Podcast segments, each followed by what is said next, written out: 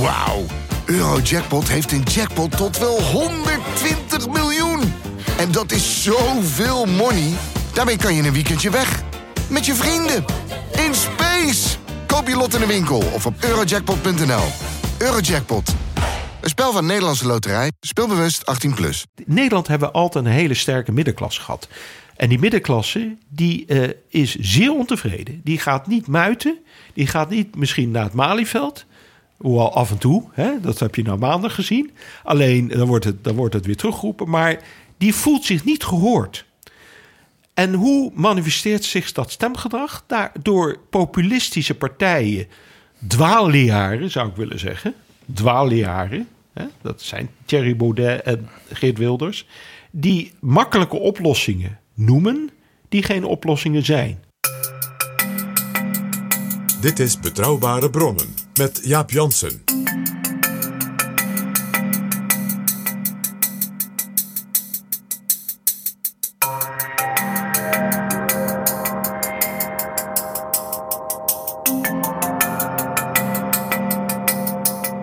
Hallo, welkom in Betrouwbare Bronnen, aflevering 29. Straks praat ik met hoogleraar aan Tilburg University Sylvester Eifinger over acht jaar Mario Draghi als president van de Europese Centrale Bank. Draghi vertrekt eind dit jaar en met Eifinger praat ik over het beleid van Draghi, maar ook over zijn persoonlijkheid. En hoe hij, anders dan de eerste ECB-voorzitter, de Nederlander Wim Duisenberg, er steeds meer een presidentieel presidentschap van maakte. Eifinger zat vaak met zijn neus bovenop cruciale momenten in de geschiedenis van de euro en de centrale banken. Zo werkte hij bijvoorbeeld bij de Deutsche Centrale Bank en de Banque de France. Hij was een van de acht topadviseurs van het Europees Parlement over de Europese Centrale Bank. En een paar keer per jaar praat hij in klein gezelschap met Mario Draghi himself. Aanleiding voor het gesprek is het bezoek dat de Tweede Kamercommissie voor Financiën op 25 maart brengt aan de bank in Frankfurt en ook aan de Europese toezichthouder op de pensioenfondsen. Eifinger heeft in ons gesprek enkele tips voor de Kamerleden. Tegen het eind van het jaar vertrekt Draghi dus. Wie moet hem opvolgen? Sylvester Eifinger heeft een voorkeur. Hij draagt in deze aflevering van Betrouwbare Bronnen een gast uit Betrouwbare Bronnen aflevering 2 voor. Jeroen Dijsselbloem. Ik vind het een voortreffelijke minister van Financiën geweest. Een voortreffelijke Eurogroepvoorzitter in die moeilijke tijd met de Griekse crisis, met de eurocrisis heeft hij de zaak toch maar even bij elkaar gehouden. En dat is heel knap. Het is een, uh, het is een man die ook heel goed de verhoudingen weet in Europa. Als Eurogroepvoorzitter. Die verbindend kan zijn. Dat is ook heel belangrijk. Hè? Verbinding. Hè? Een centrale bankpresident moet al die centrale bankgouverneurs, presidenten met hun ego's verbinden. Ja, wie kan dat? Wie heeft het gezag? Wie heeft de kwaliteiten? Wie heeft de, de geloofwaardigheid? Dat, ik denk dat Jeroen Dijsselbloem dat heel goed zou kunnen. Duidelijk, Jeroen Dijsselbloem dus, zegt Eifinger, die alle potentiële kandidaten die zo hier en daar genoemd worden, allemaal persoonlijk kent. Maar moet je, om president van de Europese Centrale Bank te worden, niet zelf president zijn van een centrale bank, of tenminste bankier? Dat argument dat hij geen centrale bankier of bankier is, vind ik eigenlijk in dit geval zeker in deze specifieke situatie niet zo relevant. Dus voor mij, ja, ik zeg eerlijk, mijn uh, favorite candidate, om maar zo te zeggen. In termen van kwalificaties, in termen ook van vertrouwen, want dat is ook heel belangrijk. Hè? Je moet het vertrouwen van de noordelijke en zuidelijke landen hebben, is Jeroen Dijsselbloem. Dit straks in een lang en interessant gesprek met Sylvester Eifinger.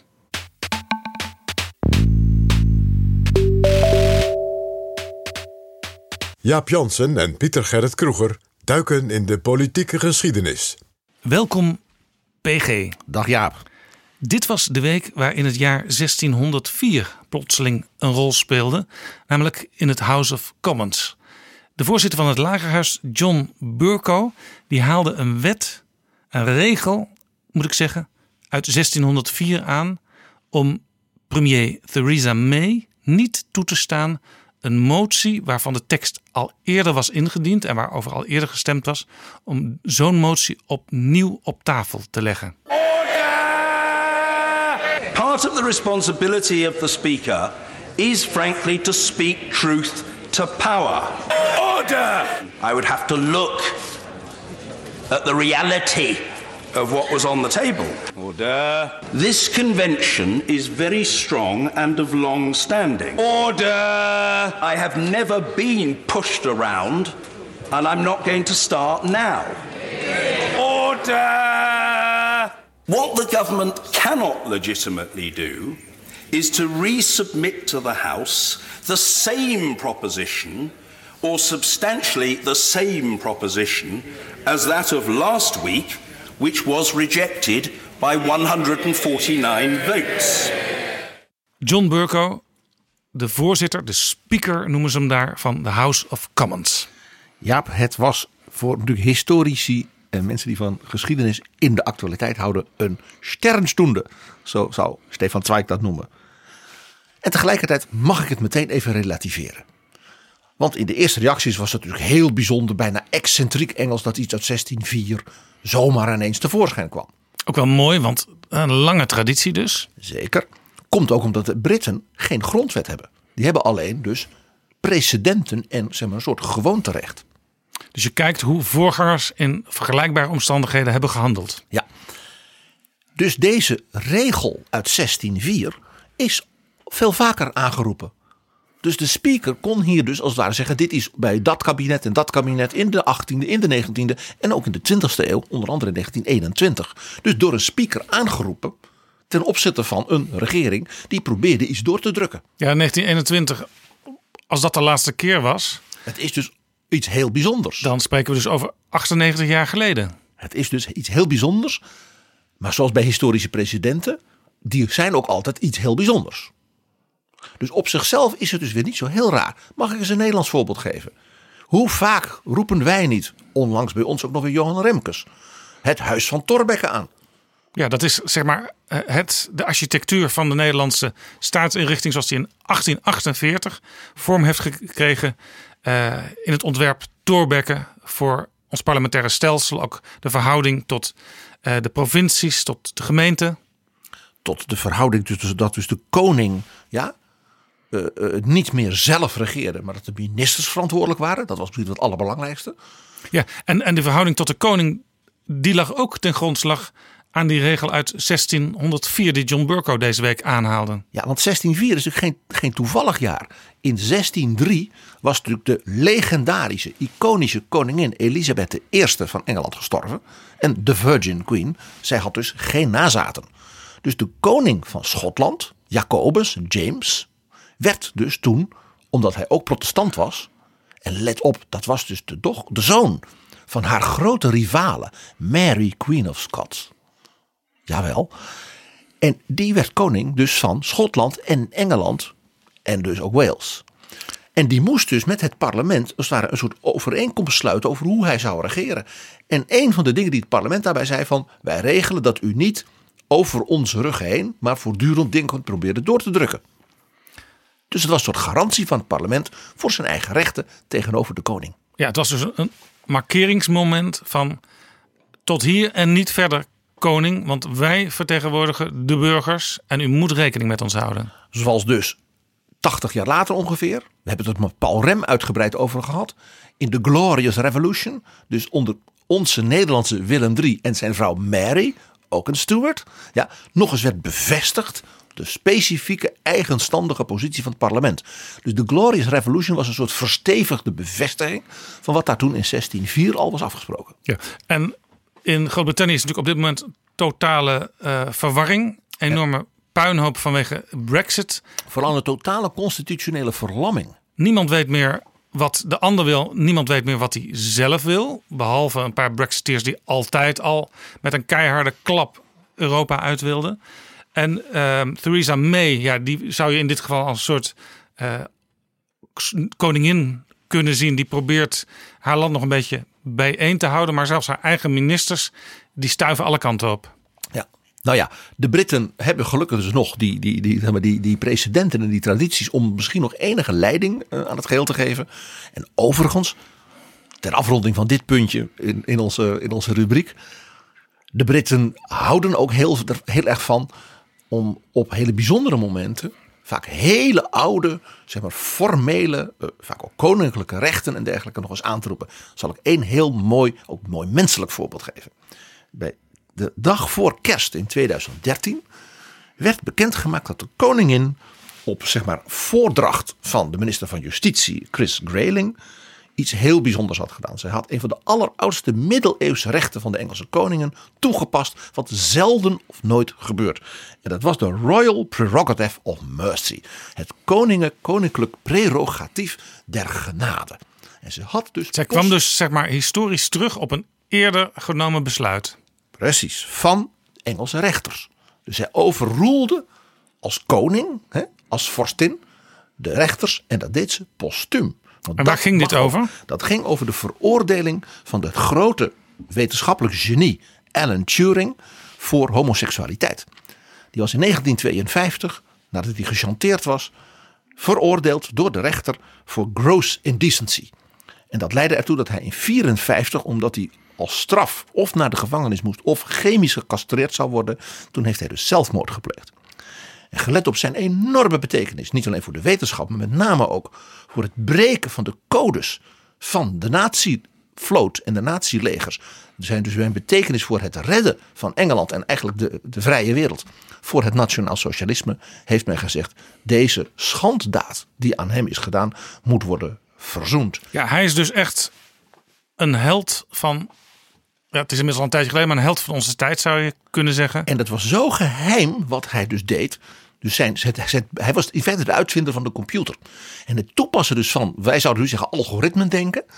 Is door hem dus toegepast in het diepste geheim op het breken van die codes. Dat is pas in de jaren 70 licht bekend geworden. En een aantal van zijn fondsen op de trein pas in 2012. Toen men dus het 100 jaar Alan Turing in de wereld vierde. Ja, en over Alan Turing is ook een paar jaar geleden een hele mooie film gemaakt. The Imitation Game. Jij zegt overigens, eh, het was een prerogatief, een voorrecht van de koning uit de middeleeuwen. Eh, maar je vertelde er ook bij, en dat moeten we ook even markeren, dat het dit keer wel was op eh, voordracht van de minister van Justitie. Want zo zijn de verhoudingen natuurlijk wel in deze eeuw. Maar het was dus juridisch heel ingewikkeld om rechters als het ware, terwijl de man al dood was, te corrigeren. En toen heeft men dus in de statuten, hè, want de Engelsen hebben dus geen grondwet uit van de koninklijke rechten, in de middeleeuwen gevonden. Oh ja, koning zeg maar Hendrik IV heeft in 1273 dat ook een keer gedaan. En nou, de queen zei, dan teken ik dat, want ja, ik ben de queen. Dus dat heeft ook een, een soort soevereiniteit van de koningin. Dat zegt van nou, dat is een middeleeuws recht en dat pas ik toe. Tot zover de actualiteit van deze week. We gaan naar Nederland. eh, Zeker gaan we want naar jij Nederland. wilde graag een keer praten over de relatie tussen ambtenaren en hun minister. Ja. En die relatie is soms goed, de relatie is soms minder goed. Er zijn heel veel varianten van. En er zijn ook een paar mooie historische voorbeelden van. Ja, eh, het is natuurlijk toch zo dat een minister, een staatssecretaris, aan de bovenkant staat en altijd tijdelijk hè, van een heel groot en complex en ook heel hoog opgeleid apparaat. Ja, je hoort wel eens als een minister niet echt bevalt bij de ambtenaren. Nou ja, over drie, vier jaar is hij weer weg. Dit is slechts een voorbijganger. Ministers, komende ministers gaan en de ambtenaren blijven. Dat, dat idee. Het, je bent een passant, zoals Mark Rutte eh, eh, een keer zei. Ook als minister-president, je bent een passant. Ja, Mark Rutte zegt er overigens bij. Hij geeft wisselende signalen. Want de laatste tijd heeft hij het weer over dat hij eh, zijn, de rest van zijn leven ook eh, minister-president zal blijven. Maar een enkele keer zegt hij ook wel. Op een bepaalde dag ben ik weg. Dan pak ik mijn spullen. En dan zult u nooit meer van mij horen. En dan wil hij, heeft hij heel onlangs gezegd wel leraar geschiedenis worden. Je begrijpt, dat sprak mij als de zoon van een leraar geschiedenis wel een beetje aan. Mocht jij ooit wegvallen, PG, dan weten we dus wie de rubriek kan overnemen. Dat zou voor mij te veel eer zijn. Ik, ga het even over, ik begin even bij de ambtenaren. Heel belangrijk om te beseffen dat ambtenaren in Nederland op de ministeries, die zijn eigenlijk bijna zonder uitzondering zeer hoog opgeleide mensen. Met heel veel toewijding aan zeg maar, de gemeenschap. Betrokken bij wat hè, we heet, uit de middeleeuwen, we gaan nog even terug. Het bonum commune. Dus de, het, het goede gemeenschappelijke van de samenleving. Ze zijn dienstbaar, deskundig en over het algemeen, kan ik niet anders zeggen, zeer ijverig. Ik heb zelf in de jaren tachtig op het ministerie van Onderwijs gewerkt. Ik heb in mijn hele leven, in alle andere functies nadien, niet zo'n inzet en ijver en volharding van mensen gezien, omdat ze eh, de gemeenschap willen dienen. En daarmee in een democratie dus ook de minister willen bedienen en ondersteunen om dat op een democratische manier maar gedegen te doen. Ja, ik heb eh, het beeld voor me als ik aan de ambtenarij denk van tv-serie Yes Minister, ook uit het Verenigd Koninkrijk.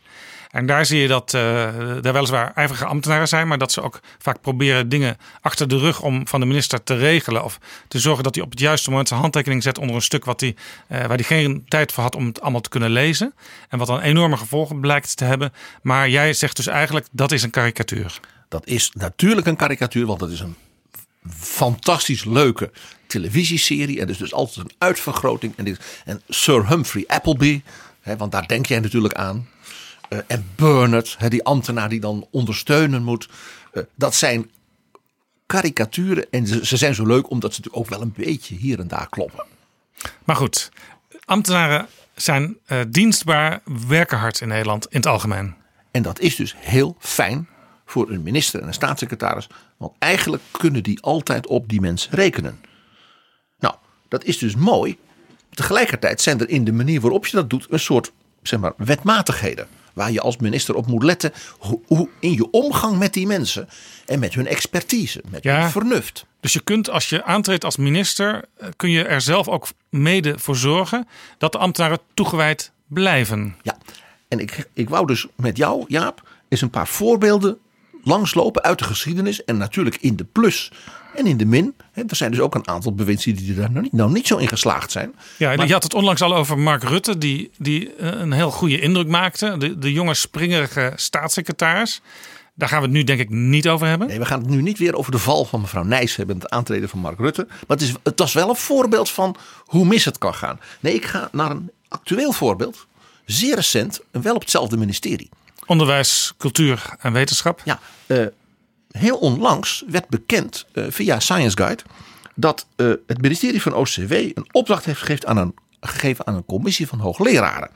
En die moeten de eenheid hoger onderwijs binnen dat ministerie onderzoeken op hun effectiviteit en de kwaliteit van hun werk. Dus je geeft eigenlijk als minister uh, een externe commissie opdracht om jouw eigen ambtenarij te onderzoeken? Uh, ja, blijkbaar heeft de minister daar redenen voor. Dat is Ingrid van Engelshoven van ja. D66. Mij valt dan op dat hoger onderwijs bestaat voor, in Nederland voor twee derde uit hogescholen, dus het HBO. En in die commissie zit niet één iemand uit het HBO. Dat is raar. Ja, en er zit ook niet één iemand in, viel mij op bij die namenlijst, die bijvoorbeeld zelf een hoge functie op zo'n ministerie heeft vervuld. Dus het zijn, mag ik zeggen, theoretische uh, uh, lieden die met elkaar daarna gaan kijken. Ja, dat is, dat is alsof je commissie benoemt van midden, middenstanders in de Kalverstraat in Amsterdam. En er zit geen één schoenenzaak bij. Of er zit alleen maar drie voormalig directeuren van VNO-NCW bij. Die zelf nooit een winkel hebben Precies. gehad. Ja. Nou, mijn conclusie was daaruit dat de argwaan, dat wel de wanhoop, wederzijds vrij groot moet zijn. Nou, hier zie je dus, blijkbaar zijn er dus spanningen rondom het functioneren in dat ministerie. En dat de minister dus naar een ja, groep van buiten grijpt. Nou, ook dat ministerie zelf een beetje kennende. Dacht ik, oei, oei, oei.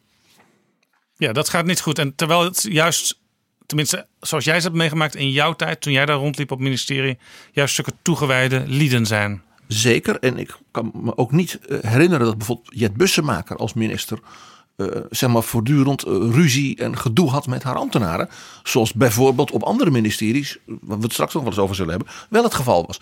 Dus vandaar dat ik zei, oei, oei, oei. Ja, het gebeurt natuurlijk ook wel eens dat een minister helemaal niks doet. Hè? Dat er wel dingen mis zijn.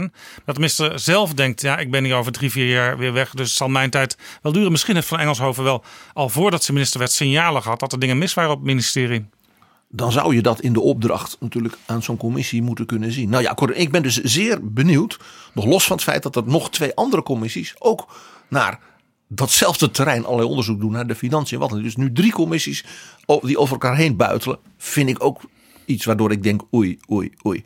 Nou goed, in elk geval, het komt natuurlijk voor dat ministers en met hun apparaat, ja, dat, dat, nou ja, dat er spanningen zijn. Uh, kijk, uh, denk eens even aan het eindeloze gedoe rond de Belastingdienst. Uh, hey, met meneer Wekers en meneer Wiebes en nu meneer Snel. Ja, de, bon, de bonnetjes op justitie. Die niet vindbaar waren en uiteindelijk toch wel gevonden werden. Maar waar om de havenklap weer een minister of een staatssecretaris moest aftreden. En een nieuwe ook problemen ondervond. Fred Teven, Opstelte, Art van de Steur. Nou, het WODC, dat onderzoeksinstituut bij justitie, waar ook gedoe over was. En mevrouw Hennis, die moest toch zo opstappen op, hè, op defensie. Na gedoe, ook rondom hoe men met het personeel was omgegaan. Nou, dat, zie je, dat laat dus zien dat laat ik zeggen, die verhouding, dat daar soms een enorme spanning op kan zitten. En dat dat voor bewindslieden dus heel riskant kan zijn. Ja, maar heb je ook voorbeelden van eh, situaties waarin het juist heel goed ging tussen de minister en de ambtenaren? Ja, nou, die zijn er wel degelijk, gelukkig maar. Hè? Eh, er zijn ministers in de loop van de geschiedenis. eh, waarvan je kunt zeggen. de ambtenaren liepen de benen uit het lijf als dat nodig was. voor hun minister. Omdat die man, die vrouw door hen. nou ja, bijna werd vereerd. En dat was niet omdat zo iemand alleen maar altijd zo lief voor ze was. Maar dat had te maken met de persoonlijkheid van die minister. En natuurlijk ook zeg maar, de aard van het ministerschap. Zullen we daar eens een paar voorbeelden van? Graag. De eerste die ik noem is een vrouw uit het kabinet Lubbers 3, dus met Wim Kok, in Dales. Indales, die had toch het imago ja, van een soort ma-flodder uit de weg heren. En dan kwam ze weer met haar eh, blauwe mantelpakje en grote tassen. En eh, daarvan had je het idee van, ja, die heeft niet echt eh, op de Britse ambtenarenschool gezeten, zou ik maar zeggen. Eh, nee, nee die, die handtas dat had ook iets Margaret Thatcher handbagging-achtigs. Inderdaad. Eh, zeker mensen als jij, als je in de weg stond eh, en zij wou naar een vergadering en de journalisten stonden voor de deur, dan werd je met de handtas en al als het ware opzij gedrukt. Eh, Wat je zegt, heren opzij. Ja, precies. En zij kon ook heel goed uitstralen dat ze helemaal geen zin in iets had op een bepaalde dag. Ze was eh, soms een beetje ongelikt, eh, een beetje onmogelijk, stuurs. Maar de ambtenaren en ook de collega's in het kabinet zagen heel nadrukkelijk ook een andere kant van haar. Die vrouw leefde en ademde politieke daadkracht, inzet voor ja, de gemeenschap, een sterk bestuurlijk democratisch bewustzijn en zij stond voor haar mensen. Ze had daardoor ook een groot moreel gezag, eh, ook in het kabinet. Ja, over moreel gesproken. Van haar is natuurlijk ook de uitspraak. Eh, je kunt niet een beetje integer zijn. Dat is net zoiets als een beetje zwanger zijn. dat soort bijna one-liners, eh, die er soms bij haar uitvloepten. eh, ook soms door een zekere irritatie, als mensen dus niet wilden begrijpen dat zij dingen heel sterk zag, die waren heel sterk. Nou, waar ze dus befaamd om was, en dat is voor de ambtenaren heerlijk, ja, als je zo'n minister hebt, als er gedoe is, er zijn spanningen, er zijn stakingen, zoals natuurlijk minister van Binnenlandse Zaken hè, met de ambtenaren, en er moest onderhandeld worden, dan was zij op haar best. Want dan was ze kordaat. Ze was natuurlijk betrouwbaar. Als ze ja zei, dan was het ja. Als ze nee zei, was het nee. Juist in zulke situaties was ze op haar best. En ze ging net zo lang door met onderhandelen en overtuigen. Tot iedereen zei: we doen het zo. En dan stond ze dus ook voor de zaak. Dan ging ze niet daarna nog even een handigheidje. En want dat zat er ook niet in. Zo'n minister, weten ambtenaren. Iemand uit één stuk. Afspraak is afspraak. Ja, en iemand die ook staat voor haar zaak en ook staat voor haar mensen. Ze had niks met Pim Fortuyn, hè? Nee, dat is een heel leuk verhaal. Wat ik ooit eens van zo'n topambtenaar heb gehoord. Die kwam met haar op bezoek bij een heel belangrijk kantoor op het chique Lange Voorhout. En de heer Fortuyn had daar aan de voorkant, zodat heel Den Haag hem voortdurend kon zien, een kamertje gehuurd voor zijn adviespraktijk. Hij zat dus echt op stand. En toen ze dus naar buiten liep, toen zei ze ineens tegen die, am- die ambtenaren van dat gebouw: Zit die Pias daar nou nog steeds? En ik, het, na, het na geruchten, ik kan dus niet helemaal bevestigen of het echt zo is, was dat voor die organisatie het signaal van willen wij vriendjes met deze minister blijven, moeten we de huur maar eens gaan opzeggen. En het was dus ook wat dat betreft een wat ongebruikelijke minister. Eh, maar ja, daardoor, ze won dus op een hele aparte manier de harten van haar mensen. Omdat ze dus wisten, je kan met haar knokken, hè, moet ook soms. Maar als ze dan een besluit genomen heeft, dan staat ze ervoor. En ze stond dus ook voor haar mensen. En dat is essentieel.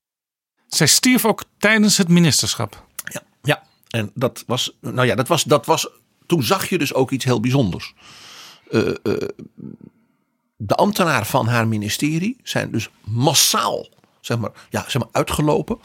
De uitvaartdienst, waar ook het hele kabinet en, en, en bij was. En natuurlijk de hele PvdA-top. En, en, en ook mensen van andere partijen natuurlijk. Maar het was natuurlijk vooral ook de rode vrouwen en al haar vriendinnen uit, uit die partij. Maar buiten stonden dus duizenden mensen in de Gravenstraat op het buitenhof rond de grote en Sint-Jacobskerk van Den Haag. En het waren de ambtenaren die hun minister uitgeleide deden. Heel bijzonder. Ja, echt. Ander voorbeeld van een minister met wie de ambtenaren het heel goed konden vinden. Uh, Jan de Koning. Ah, daar hebben we hem weer. Ja, de CDA-man in de kabinetten van 8-1, van 8-2, van 8-3. Lubbers 1, Lubbers 2. En ook de man die was voorbestemd door sommigen in het CDA om premier te worden. En daar heb je vorige keer over verteld.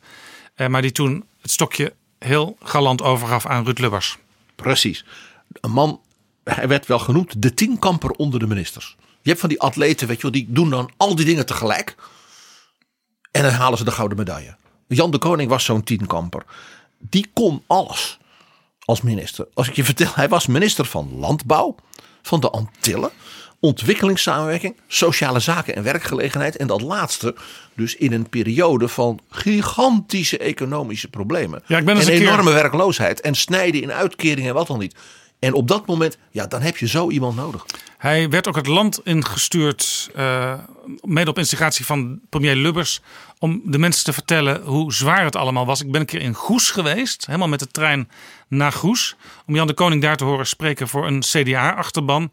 En hij pakte letterlijk, zijn, haalde die zijn, zijn zak leeg, zijn broekzak, toonde die. Kijk mensen, hier zit niks in. De situatie is echt heel ernstig. Hij, hij, was ook als minister van Landbouw fameus dat als er dan weer zo'n boerenprotest was. Dat, hè, dan stonden ze met, met, met, met, trekkers hè, voor, de weg te versperren. Bij de grote zeg maar, veilinghal waar hij dan sprak. En fameus is dat Jan dan tegen de chauffeur zei: Stop hier maar, Piet. En dan stapte hij uit. En dan liep hij dus. En dan ging hij al die mensen met die trekkers een hand geven. En dat maakte. Hij maakte ook door zijn persoonlijkheid. Zijn bemiddelijkheid ook. Zo'n indruk dat dus dat protest als het ware min of meer verdampte nog voor hij in die veilinghal was. Ja, ik heb later wel eens ministers gezien die via een achteringangetje naar binnen gingen. Bijvoorbeeld bij protesterende Groningers toen het om het gas ging. Ja, dat is dus niet de manier waarop je doet. Je moet even door die zure appel heen bijten. En Jan de Koning was fameus om uh, uh, als mensen dus iets hadden wat voor antwoord hij gaf als, als voorzitter van, van de boeren in Nederland. Want dat was hij geweest voordat hij minister werd werd hem dan gevraagd wat hij vond van de prijs van de koeien op dit moment op de markt. En Jan zei dan bemiddelijk en wijs: die zijn wel eens beter geweest. Ja. Nou, hij, hij, hij werd dus inderdaad bewust geen minister-president. Was door zijn wijsheid en natuurlijk de positie eh, die hij heeft bekleed als minister wel altijd de sleutelfiguur in de kabinetten. Uh, waar hij als het ware als minister dan onder Van Acht en daarna onder Lubbers diende. Uh, en ja, uh, door zijn boerenslimheid, want dat woord moet je echt gebruiken. En zijn bescheiden doeltreffendheid. Dat is een prachtige combinatie. Een bescheiden doeltreffendheid. Deed Lubbers als premier niets zonder Jan de Koning. De belangrijke beslissingen afgecheckt bij Jan, zoals dat heette. En iedereen wist dat, ook in de Tweede Kamer, ook zeg maar, de andere ministers, uh, ook de partijvoorzitter. Dus die gingen ook nou ja, drinken uit de fontein van zijn wijsheid, zoals dat er zo mooi heet. En dat deed hij graag. Dat liet hij ook doen, want hij was een beminnelijke man. Hij was dus zeer gezaghebbend. En ja, ambtenaren die lopen dus de benen uit hun lijf voor zo'n minister. Want dan weet je, als je met hem of voor hem wat doet, dan heeft dat dus impact. Dan is het niet van, nou ja, we zien wel of dat nog wat tot wat leidt. Nou, daarbij kwam, uh, dat moet gezegd worden, hij had een soort eenvoud. Uh, die, die, die, ja, die zeg maar legendarisch was. En dat was, dat was ook wel. Anderen konden daar wel een beetje jaloers op worden. Men was bijna wat jaloers op zijn vanzelfsprekende gezag en beminnelijkheid. Ja, dus we, we hadden het net over Pim Fortuyn. Dit was de anti-Pim Fortuyn, zou je kunnen zeggen. Ja, dat kun je zeggen, ja. Uh, maar hij, had ook, hij was ook fameus om zijn typische boerenuitdrukkingen. Dat wist hij ook, dus daar speelde hij wel een beetje mee. En vertelde hij dus dat hij in het Europees Parlement, want daar had hij ook in gezeten. Ik zei al, hij kon alles. In het Europees Parlement sprak hij dan over de subsidies voor de landbouw.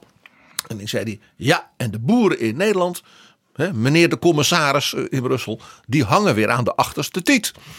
En dan zei hij, ja, en dan die, die, die, die, die tolken, die weigeren dat te vertalen, zei hij dan. Typisch Jan de Koning. Ja. Tegenwoordig zouden de tolken uh, de hand er niet meer voor omdraaien. Maar toen was dat natuurlijk nog, dat ging een beetje ver. Ja. eh, ook een heel mooi, mooi verhaal over Jan. Hij vond het zelf leuk om lintjes uit te reiken aan ambtenaren. Die dus heel veel en lang hadden gewerkt. Want dan vertelde hij ook, hij wist dan ook alles over die mensen.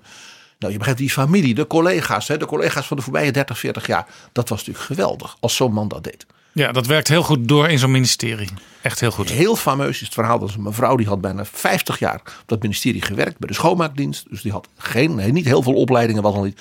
Maar hij zei, dat doe ik zelf.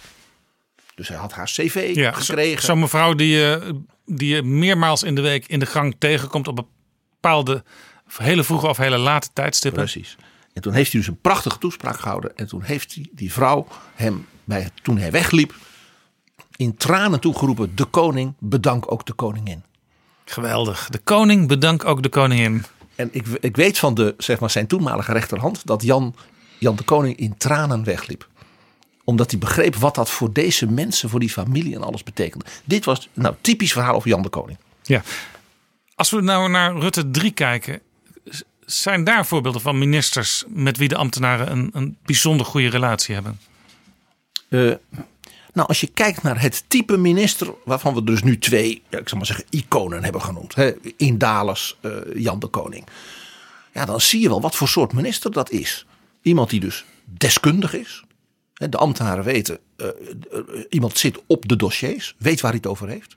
Ja, de, de- bij wijze van spreken, de minister weet al 80% van dit onderwerp. Ik moet zorgen dat ze die laatste 20% ook nog beslagen ten ijs Hè, kunnen vandaar- komen. Vandaar zei een man als Jan de Koning, die op al die ministeries, maar, maar, maar hè, altijd als gewoon de, de beste minister van de na de oorlog, hè, deed er niet toe waar hij zat. Dat is uniek, zo iemand. Dus zeer deskundig. Tweede, dus een stevige persoonlijkheid, ook in de politiek, in het kabinet, in de Kamer. Dus niet bij de eerste de beste keer omvallen. En ruimdenkend. Dus iemand die beschikbaar is voor andere ideeën. En die zo kritische opmerkingen van zijn, van zijn ambtenaren goed kan hebben. Eh, en daarbij ook een zekere menselijke kant. Ja, na zijn staf ook begrijpt hoe, hoe die, die ambtenaren. They tick. Ja, dat is dus een minister met poids, zoals men dat noemt. En ja, ambtenaren zijn dol op een krachtige minister. Want een krachtige minister maakt dat jij, jouw werk impact heeft. Dat het ertoe doet. Dat je dus met een goede, stevige minister. dien je dus een goed beleid. En daarvoor zit je daar. Ja, als ik, als ik denk aan iemand die eh, gezaghebbend is qua inhoud en ook krachtig overkomt, dan- dan is dat denk ik eh, in dit kabinet Sigrid Kaag. Prachtig voorbeeld. Eh, zij heeft natuurlijk ook het voordeel dat er een aantal ja, toch wat minder sterke ministers van Buitenlandse Zaken rondom haar zaten de afgelopen tijd.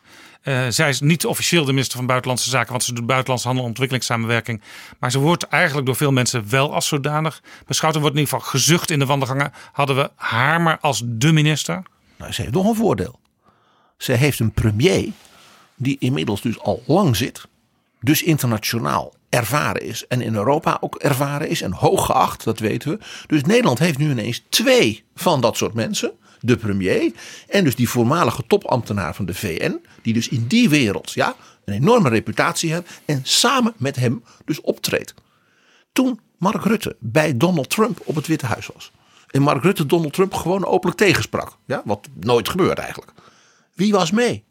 Niet Stef Blok. Nee, Sigrid Kaag die zat inderdaad een, een uur later samen met Mark Rutte bij Trump eh, te praten over de Nederlandse relaties en de Amerikaanse relaties. En deze week werd bekend dat mevrouw Kaag in Kansas City geloof ik was. Dat is wel leuk. Moet je, bij, bij onder andere minister Pompeo van Buitenlandse Zaken. En dan zie je dus weer, dit is deskundig en slim. Want meneer Pompeo was een toppoliticus van de staat Kansas. Dus ze was in zijn achtertuin, zijn politieke heimaat. Slim, want daar voelt hij zich tot thuis. Zit hij, ik ontvang jou hier. Dat toont dus aan dat hij haar dus blijkbaar ook hoog heeft zitten. Ja, en eh Kaag heeft natuurlijk enorme ervaring als diplomaat. Dus die weet hoe belangrijk dit soort details ook zijn. En dat ze bijvoorbeeld op het Witte Huis binnenhaalde met Rutte. De World Business Summit. Die gaat dus voor het eerst naar Europa en dat is naar Nederland. Ja, in juni, binnenkort dus. En natuurlijk heel soepel. Die minister komt, dat is op zich al bijzonder. En Ivanka Trump mag dan mee als een soort eregast. Als De dochter die ook eh, van handel weet. eh, die van handel weet en die dus als ondernemer dan een soort inspirerende vrouw daar een verhaal mag houden. Nou, je ziet hier dus met een, bijvoorbeeld een, iemand als mevrouw Kaag, dat door dus haar, mag ik het zeggen, ook dossierkennis, haar wereldwijde netwerk eh, en haar gewicht, ja, dat ministerie dus ook sterk toeneemt aan gewicht. Ja, goed voorbeeld. Er zijn natuurlijk nog meer voorbeelden. Hè? Mag ik eens uit een heel ander, eerder kabinet iemand noemen? Jos van Kemenade. De, de toch wel legendarische minister van Onderwijs in het kabinet Den Uil. En later in Van Acht 2 was hij ook weer minister van Onderwijs. Ja, eh, hij werd in 73 minister. Een jonge hoogleraar op het gebied van de onderwijskunde. Briljante man. En de ambtenaren merkten al snel een enorme workaholic. Jos van Kemenade sliep vier uur per nacht en ging dan aan het werk. En dat had hij gemeen met Joop den Uil, zijn premier. Die, die kenden elkaar dus ook goed. En eh, het was bekend dat Joop den Uil heel lang Jos van Kemenade als zijn opvolger ook zag. Nou, Van Kemenade las alles, wist alles, zeker op het gebied van onderwijsbeleid. Was zeer veel eisend aan zijn ambtenaren. Een gedreven man. En ja, daar merk je dus wat ik eerder zei. Men houdt van zo iemand. Een veel eisende minister van kwaliteit. Die zijn ambtenaren dus hun expertise als het ware maximaal uitdaagt. Dat is leuk. Ja, af en toe wel eens moeilijk. Je moppert wel eens. Maar het is leuker dan een minister die in een zeven sloten tegelijk loopt. Met bonnetjes en wat al niet. Ja, hij was ook een heel, heel systematisch denker. Hij schreef zelf ook eh, rapporten en artikelen. En eh, hij schreef ook voor de Partij van de Arbeid later, als ze weer eens eh, ideologisch in de knel zaten. Ja, daar moesten de ambtenaren aan wennen. Dat hij dus de beleidsnota's eigenlijk min of meer zelf s'nachts schreef. Eh, dat moest hem niet een beetje afleren, maar dat, nou ja, de, de, laat ik zeggen dat dat, dat dat voldoende afgewogen was tussen de ambtenaar en de minister. Dat, moest, dat moesten ze een beetje met hem een beetje zeg maar, avonturen. Ja, zelfs eh, strofen uit gedichten die werden in die rapporten verwerkt door Van Kemenade. Zeker, want hij had een enorme belezen kennis van, uit de wetenschap en literatuur. Toen hij begon, moest dat dus nog, ja, moesten ze een beetje leren met elkaar omgaan. Dat is altijd zo. Minister en zijn ambtenaar, dat moet je een beetje, dat noemen ze snuffelen. Ja, wat is dat er voor ene, zeggen ze dan in Brabant. Juist. Dus hij heeft een keer gevraagd bij een onderwerp. Dat moest naar de Kamer, een brief en dat lag lastig. Een aantal juridische kwesties. Hij zegt, ik wil het hele dossier. Ja, maar meneer de minister, nee, nee, nee. Alle stukken, want ik, ik, ik, ik geloof niet dat we nu het helemaal in de greep hebben. Nou, zetten de ambtenaren, oké. Dus de volgende dag, de afdeling documentatie van het ministerie van Onderwijs reed vier steekwagentjes met ambtelijke stukken en juridische besluiten en besluiten van de Onderwijsraad en de Raad van State over de, zaken van bepaalde schoolbesturen in het land. Met heel veel paperclips en gele briefjes. Heel veel paperclips en gele briefjes en rode en groene mapjes met verschillende status en dergelijke. Jos van Kemenade zag dat dus aankomen rijden voor zijn werkkamer in het gebouw aan de Nieuwe Uitlag. En gelukkig, hij schaterde. Hij snapte de hint. Prachtig. Je, moet, je bent als minister de baas. En de ambtenaren willen graag jou helpen, bedienen. En dat je goed beslagen ten ijs komt. Je moet ook je staf een beetje vertrouwen daarin. Dat je begrijpt als je zoiets vraagt. Dat zij ze echt goed voorbereid. Ja. Maar ja, als jij alle stukken wil hebben. Dan kun je ze ook allemaal krijgen. Ja, en je moet dus ook mensen iets teruggeven. hè. Als je, als je ziet dat er een hele slimme, goede opmerking is gemaakt, dan moet je dat soms even terug laten komen van eh, ik las in het stuk van die of ik las in jouw stuk en eh, ik had zelf in gedachten dit, maar nu ik dit lees, ga ik het toch op die manier doen. Ja, dus ook second opinions. We hadden het er eerder over eh, in betrouwbare bronnen over de financiën. Dat je je als minister dus kritisch laat bevragen. Kom maar met een alternatieve analyse. Klopt het met die cijfers? Een minister die dat dus doet, daarin ook gul is. Ja? Naar de kwaliteit van zijn medewerkers, die wordt op handen gedragen. Dat zag je aan Jos van Kemenade. Die kwam in eh, 81, eind 81 dus terug als minister in dat kabinet van achter Den Uyl Terlouw. En de ambtenaren waren gewoon opgetogen. Ik zal eerlijk zeggen, ik heb dat dus zelf van nabij meegemaakt. Er was bijna een soort ontspanning in dat ministerie dat Jos terug was, waar wij ook speelden. Ja, dat bij aan elkaar snuffelen in werkdossiers, dat was niet nodig. Want Jos van Kemenade ging meteen door waar hij gebleven was. Ja, werkte nog steeds eh, de hele nacht door, sliep nog steeds na vier uur. Dus dat die mensen, Hij wist bij wijze van spreken de dossiernummers nog uit zijn hoofd. de mensen van dat apparaat, om het maar zo te zeggen, en die man, die konden gewoon weer verder waar ze gebleven waren. En dat gaf een soort ontspanning. Het was dus niet alleen voor Jos van Kemenade, we zijn weer thuis, maar ook voor de ambtenaren. Ja, ja. Eh, hij had ook wel, mm, hij had ook hele mooie manieren eh, om als een ambtenaar, zeg maar, nou niet zo erg opletten en met iets kwam waarvan hij dacht van ja zeg. Dan moet je ook als minister weten hoe je zo iemand wel in zijn waarde laat, maar even laat voelen van. eh, Jos die zei dan, met die, dan knikte hij met zijn hoofd achter die drikke billengraas, zei hij, ik vind dat een rijke gedachte. Rijke gedachte. Wim Deetman, zijn opvolger en eerst toen staatssecretaris, die had, had er ook zo een. Als een ambtenaar dan zo'n verhaal hield dat hij dacht, daar kan ik dus echt niks mee, maar je bedoelt het goed. Dan zei hij, ik zie uw punt. Ja, ja, dat zijn eigenlijk de, de, de wat mooiere varianten van wat je vaak in vergaderingen hoort. We nemen het mee. Ja, ik zie uw punt. Hij zei dus niet dat hij dat punt een goed punt vond. Maar hij zag waar het vandaan kwam en legde het dus ook ad acta.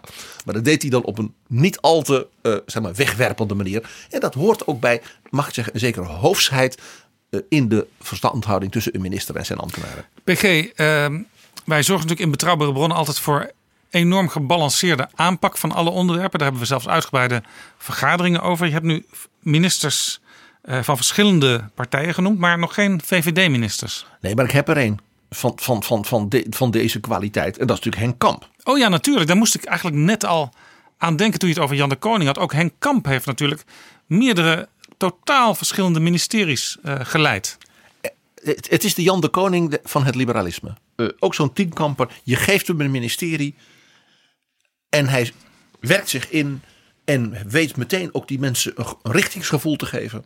Hè? Oriëntatie en, Ja, stevigheid. En zoals Jan de Koning voor Ruud Lubbers heel belangrijk was, is Henk Kamp, was Henk Kamp ook voor Mark Rutte heel belangrijk. Want eh Henk Kamp ja, was toch een beetje de man die de rechtervleugel van de VVD afdekte. Dus als Henk Kamp ergens achter stond, dan wist men eh, dat de rechtervleugel niet in opstand zou komen. Ik zeg nog iets.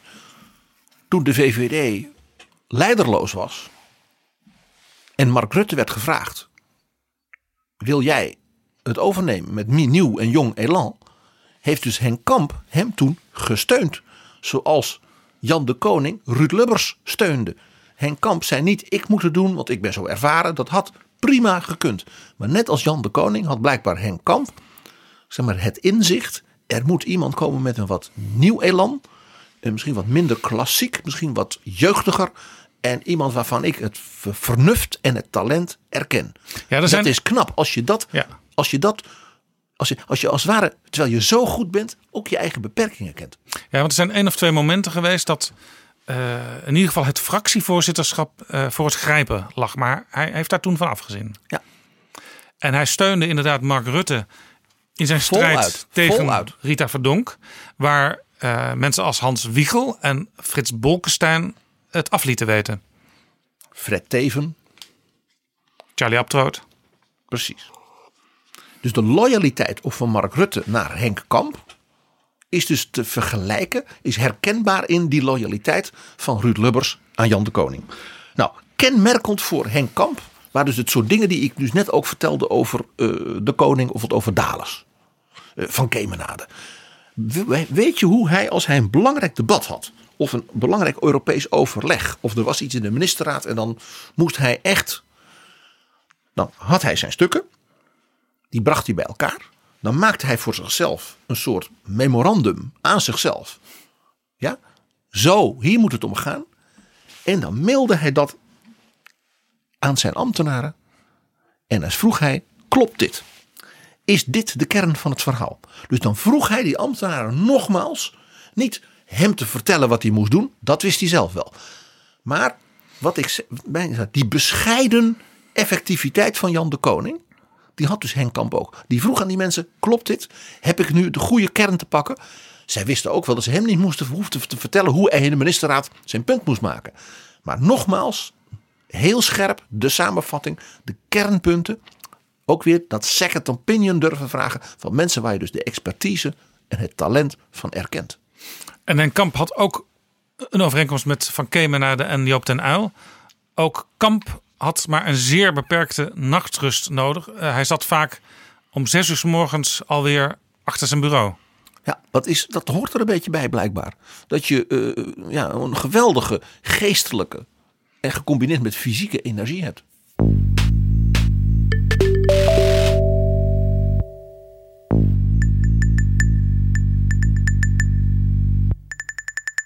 Dit is Betrouwbare Bronnen, een wekelijkse podcast met betrouwbare bronnen. Straks praat ik met Sylvester Eifinger, hoogleraar financiële economie. De man spreekt keurig Nederlands, ziet er beschaafd uit, speelt zelfs piano, houdt van lavendel. Ja, ik bedoel, het is een beschaafde man op zich, op het eerste gezicht. Alleen de dingen die hij zegt zijn wat minder beschaafd. Pieter Gerrit Kroeger. Je noemde nu een aantal ministers die een hele goede statuur hadden bij hun ambtenaren. Die het heel goed deden. Maar er zijn vast ook andere verhalen. Ja, ja, die zijn er. Ja. Zal ik eens er eentje beginnen uit het katholieke hoek der christendemocratie in de jaren 60. Minister Leo de Blok. Leo de Blok met CK. Een naam die ik niet helemaal eh, in het voorste laadje van mijn geheugen heb Hij liggen. is vergeten. Eh, hij was de zoon van de generaal. Was in het bankwezen. Was de financieel directeur van de KLM. Ik bedoel, dat is dus nog voor de tijd van Air France. Hè, van vorige week zal ik maar zeggen. Eh, was ook een hoog ambtenaar. En eh, ja, door zijn ervaring eh, in het bankwezen en bij de KLM. dacht de KVP, de Katholieke Volkspartij. dat hij een goede assistent zou zijn van minister Luns van Buitenlandse Zaken. Dan kon hij Europa doen. Want hij kwam wel eens over de grens als KLM-man. Zo is het. Dus Luns laat bellen, of nee, de formateur natuurlijk laat bellen naar mevrouw de Blok. En mevrouw de Blok zegt: Ja, ik, ja mijn, mijn, mijn man is er niet. Ja, maar kunt u hem niet even aan de telefoon roepen? Want het, zo ging dat in die tijd, hè, in het begin jaren 60. Nee, hij was de hond aan het uitlaten op het strand. Nou, dat is, eh, lijkt me geen on- onoverkomelijk probleem. Een half uurtje later is hij weer terug. Nee, nee, nee, nee. Minister Luns heeft zijn chauffeur geroepen. Is naar het koerhuis in Scheveningen gereden. En heeft de verbouwereerde ambtenaar de blok. Dus in de auto geroepen en gezegd: Jij gaat nu met mij mee naar de formateur. Want jij wordt staatssecretaris voor Europese Zaken. Nederland, Nederland. Nederland, Nederland.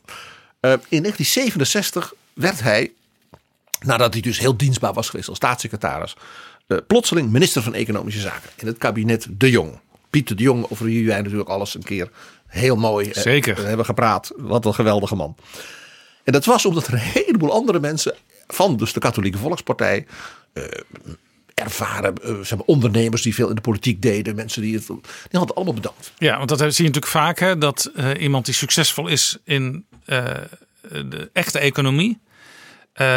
ja, die denkt dan ik moet mijn bedrijf overeind houden. Of ja, ik ga niet drie keer zo weinig verdienen. Dus, dus daar speelde blijkbaar nou, dat men net niet de goede vrouw of man te pakken had. Dus toen heeft men gezegd, laat hij dat nou maar doen. Eh, dat had hij beter niet gedaan. Want toen bleek dat die man als zeg maar, dienstbare staatssecretaris naar zo'n grande personaliteit als Jozef Luns, dat dat nog wel ging. Maar in elk kamerdebat ging de man ongeveer onderuit. Dan had hij weer zijn stukken niet, had hij verkeerde stukken bij. Het werd een beetje pijnlijk allemaal. En ja, de Kamer eh, begon natuurlijk op te spelen. Ja, ja want, want hij, op een bepaald moment vertrok hij ook hè, als, als de- minister. ja, de, de, de, de Kamer. eh, men kreeg bijna medelijden met hem. Eh, dat gold ook voor natuurlijk de collega's in het kabinet. En de ambtenaren, ja, die, die, waren natuurlijk een beetje de wanhoop nabij. En eigenlijk, men zag die man als het ware helemaal ja, in het, mag een soort politiek drijfzand. Zeg ik niet omdat hij niet deugde.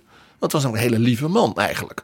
Maar hij had het gewoon niet. Dus dan had hij, ja, dan zei hij weer de verkeerde cijfers, las hij voor. En nou ja, er was wat meer inflatie in die tijd. Dus het ging ook niet helemaal goed met de economie. Dus hij werd, eh, ja, de BTW moest worden ingevoerd. En dat, dat winkeliers waren daar niet blij over. En dan legde hij het weer verkeerd uit. Kortom, het werd een beetje gedoe. En toen heeft dus Piet de Jong, de premier, hem gewoon gezegd: Leo, ga nou maar. Want die vond dat een soort marteling. En hij vond hij als premier dat hij dat die man gewoon niet meer kon aandoen. En toen is hij opgestapt. En de grootste tegenstander van die man in de Tweede Kamer was mevrouw Gerda Broutigom van de PvdA. Ja, Gerda Broutigem, een pittige tante. Er is ook nog een boekje waarin brieven van haar staan. Heel interessant. Ja. Wat, wat, wat, wat deed zij op dat moment? Die heeft toen in de Kamer, dus tegen, de, tegen zeg maar, de premier en de minister gezegd dat ze er begrip voor had. Dat ze de man had aangepakt. Dat, ze natuurlijk, dat, dat hoorde tot haar taak. Maar eigenlijk is hij te lief voor de politiek. Te lief. Zullen we er nog eentje doen, PG? Vooruit. Vooruit. Eh, niet iemand die te lief was. de vicepremier van het tweede kabinet van Ruud Lubbers. Rudolf de Korte van Ah. de VVD. Rudolf de Korter werd hij ook wel genoemd op de voorpagina van Elsevier toen hij flink moest bezuinigen. Ja, en die zat ook op economische zaken. Eh, ik zal het maar heel eerlijk zeggen. Op de eerste dag van zijn ministerschap was het al mis. Zeg maar, het Haagse wereldje van de ambtenaren, de journalisten. Ja, want wat gebeurt er? Nou, ik moet misschien even inleiden, want Rudolf de Korte, die heb ik ook nog wel meegemaakt. Eh, dat was ja, toch wel een, een in, het, in de schijnwerpers lopende, eh, lopend Kamerlid van de VVD. Eh, deed heel veel debatten, was echt zeg maar de woordvoerder van het, het, het rechtsliberale denken, het, economische denken. En wij vonden het als journalist ook allemaal wel logisch dat hij, dat hij minister eh, werd. Want ja, na zo lang eh vooraanstaand Kamerlid te zijn geweest, komt dat op een bepaald moment jou toe. Ja, en eh, ook nog, de, de, de VVD had natuurlijk een enorme dreun gehad bij de verkiezingen. Dus de lijsttrekker Nijpels kon geen vicepremier worden, die werd minister van Milieu. Dus dat was iemand anders. Ja, wat overigens voor Nijpels een gouden greep bleek te zijn, want hij kon daar helemaal in opgaan in dat milieu. Vandaar dat hij nog steeds nu klimaatleider is van al die tafels. En het omgekeerde gebeurde met Rudolf de Korte, want het was heel snel duidelijk dat hij dus te hoog gestegen was. Eh, wat ik al zei, de eerste dag was het al eigenlijk mis. Want wat deed hij? Hij werd dus ontvangen op dat ministerie. En had zijn vrouw bij zich. En nou, hij sprak dus met de hoge ambtenaren. En zijn vrouw ging koffie drinken met de mensen van de voorlichtingsdienst. En dat was leuk. Even kennis maken. En, Ja, gezellig. En eh, na een paar uur is mevrouw weer weg en dan kan manlief aan het werk. en zo'n vrouw. Het is ook goed dat ze even met die voorlichters praat. Over, Karin de Korte heette zij. Over bijvoorbeeld buitenlandse reizen. wat gaat u mee? Even, even gewoon dat je even weet. Zeg maar, ook het omveld van zo'n man. Ja, en dan weten bijvoorbeeld die voorlichters ook, mocht er iets in de privésfeer spelen, dan kunnen we haar bellen. Ja. En mevrouw de Korte heeft toen tegen die ambtenaren van de voorlichting gezegd dat ze ervoor moesten zorgen dat haar man alleen van die ene kant gefotografeerd mocht worden, want dat was de knappe kant. Heel knappe minister was het, alleen van één kant. Die, begrijpt- die ambtenaren. Ja, ik, moet, ik, ik, zal, ik, ik hoor het. Dat ging onmiddellijk als een lopend vuurtje. Natuurlijk door dat ministerie. Ja. Door de journalistiek. En door ja, mensen die dus ik op een borrel dit van elkaar horen. Ja, die Karin de Korte had trouwens eh, ook een rubriek, dacht ik, in het weekblad Privé. Dus dat was wel een soort semi-bekende Nederlander toen. Nou ja, het feit ook alleen al dat je dat als ministersvrouw doet. eh, dit, dit was natuurlijk niet goed voor die man. Zeg maar het respect voor die man. Maar zo. Dit soort ijdelheid, ja, dat, dat, dat doet het niet. En Ja, hij was zo ijdel dat hij eigenlijk streed ook met Joris Voorhoeven, die toen de fractievoorzitter van de VVD in de Tweede Kamer was, eh, over het leiderschap. En wie is nou eigenlijk de echte leider van de VVD? En Voorhoeven die ging toen ook toespraken houden in het land over de ideologie van de VVD. En er werden allemaal grapjes gemaakt op Binnenhof van wie is nou de echte leider? ja, want je kon ze dus heel makkelijk tegen elkaar opstoken.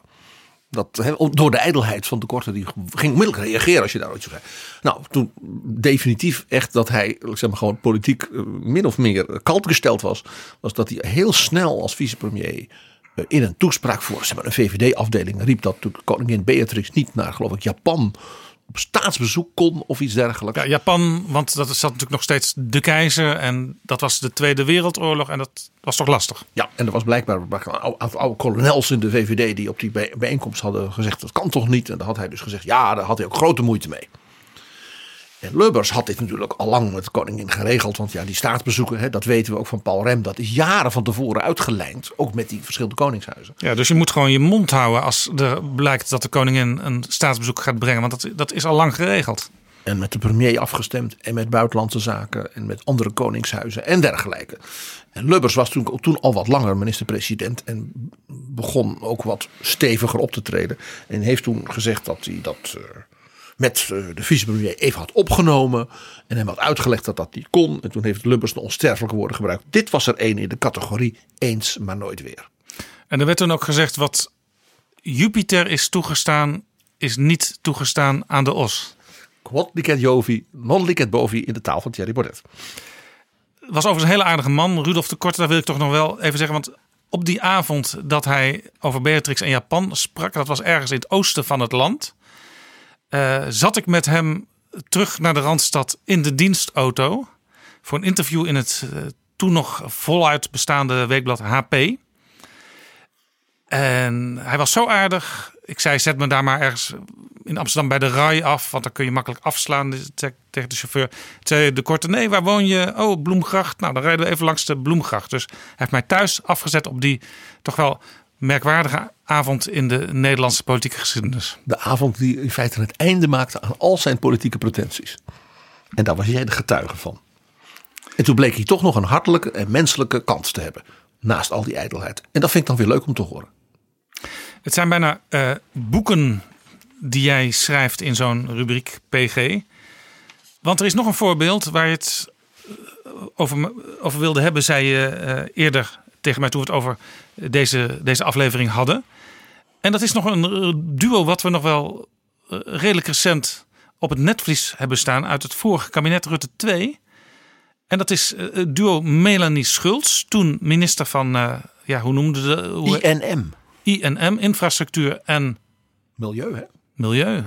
Ja, dat wisselt elk kabinet, dus dat moet, moet ja. gewoon even nadenken. Minister Melanie Schultz en staatssecretaris Wilma Mansveld. De eerste was van de VVD, de tweede was van de Partij van de Arbeid. Ja, dat verhaal over die twee is dus heel leerzaam over hoe bewindslieden en hun ambtenaren als daar als twee treinen ja, op elkaar afrijden. Dat je denkt, dat gaat niet goed.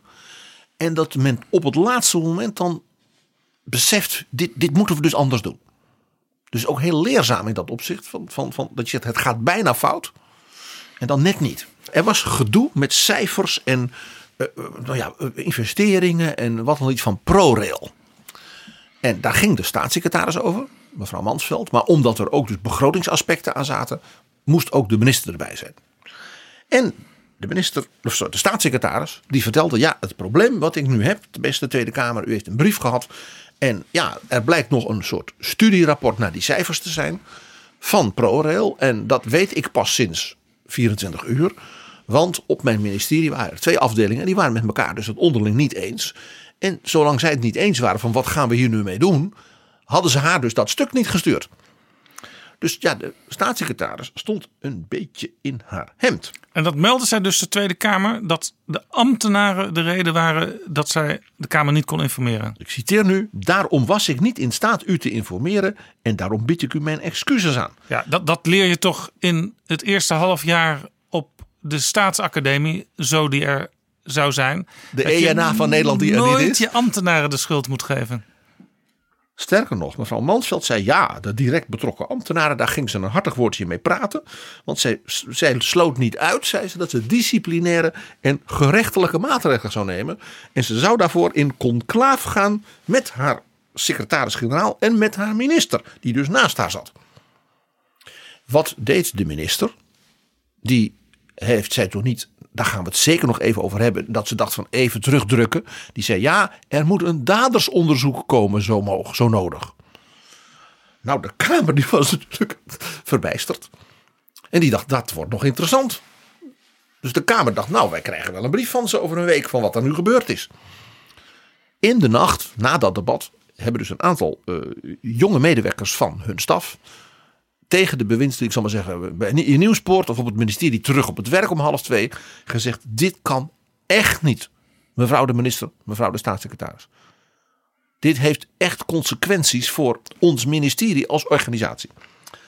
De ministeriële verantwoordelijkheid is nu eenmaal Torbekke 1848. We hadden het er eerder over in het kader van traditie. Is toch zo essentieel en helder. Die ligt bij u. En wij willen u steunen. Maar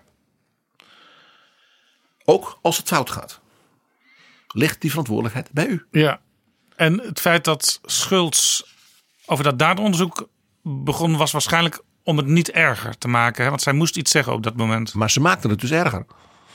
Alsof er daders waren. Ja? Misdadigers. Nou, het gevoel van de ambtenaren was: we worden onder de, onder de tram geduwd om een blunderende staatssecretaris Dragje te redden.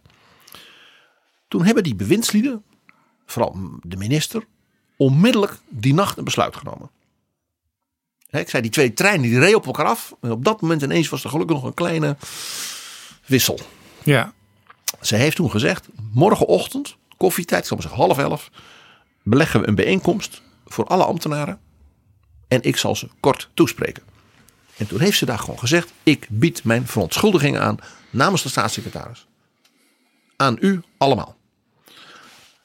En daar, was, daar stond de staatssecretaris bij. Ja, wij zijn verantwoordelijk ook en natuurlijk vooral naar de Tweede Kamer en het parlement, want zo hoort dat. Dit hadden wij beide zo niet moeten doen. Zo heeft dus een van die ambtenaren mij recent verteld. Ja.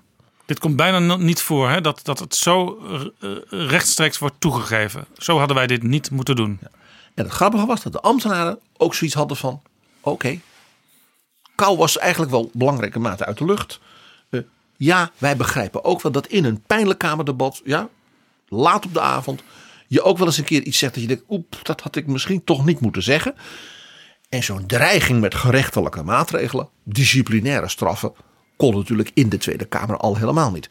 Als de minister dat moet doen, dan doet hij dat dus intern. Dan kan hij ook des te krachtiger ingrijpen als hij naar de Kamer, naar de media, ja, naar het parlement staat voor zijn mensen. Ja, en zegt het is mijn verantwoordelijkheid, u moet bij mij zijn. Ja, en niet lang daarna eh, vertrok Wilma Mansveld ook als staatssecretaris. Ja, over een ander dossier, maar je zag dat ze, ja, nou ja, haar positie was dus toch ondermijnd. Ze heeft overigens daar toen later, een keer in terugblik, een heel menselijk interview over gegeven. En toen zei ze dit. Waar gehakt wordt, vallen Spaanders. Iedereen die werkt heeft wel eens iets van, dat had ik vandaag beter niet kunnen doen. Misschien moeten we als politici, als bestuurders, wat minder vinden van dingen waar we geen verstand van hebben. Ja, mooi gezegd. Maar ja, eigenlijk moest zij natuurlijk van ProRail-zaken wel, wel verstand hebben. Dat was gewoon takenpakket. Ja. Maar ook eerlijk. Ik, ik, ik moet zeggen, ik vond het eerlijk dat ze in een terugblik zei van ja, dat zijn dingen dat je denkt, nou dat had ik dus zo niet moeten doen. Ja, eh, dus eigenlijk ook een opdracht via betrouwbare bronnen aan bewindslieden, aan oud-bewindslieden. Schrijf je memoires of geef in ieder geval een, een go- goed interview om nog eens diepgaand terug te blikken. Deel je lessen, je ervaringen, eh, wat Mark Rutte zegt, de krassen die je oploopt en die horen erbij. Lo- verstop je daar niet voor. Nee, Je wordt er niet minder van als politicus, als bestuurder, als je ook daar eerlijk voor uitkomt. iedereen ziet de barsten in het vaasje en daar mag je best eens over praten. Nou, als het gaat om eh, moeite hebben met dingen waar je geen verstand van hebt, heb ik nog een laatste voorbeeld. Dat was een staatssecretaris op precies datzelfde ministerie. Dat heette toen nog Verkeer en Waterstaat. Oh. Tijdens Balken en de Vier. Oh ja, Eh ChristenUnie eh, zat daar natuurlijk ook in. CDA, Partij van de Arbeid, ChristenUnie. En van die periode heeft de ChristenUnie zoveel geleerd dat ze nu het ineens heel goed doen in het kabinet. En ook ChristenUnie de enige partij in de plus is van, eh, van de coalitie.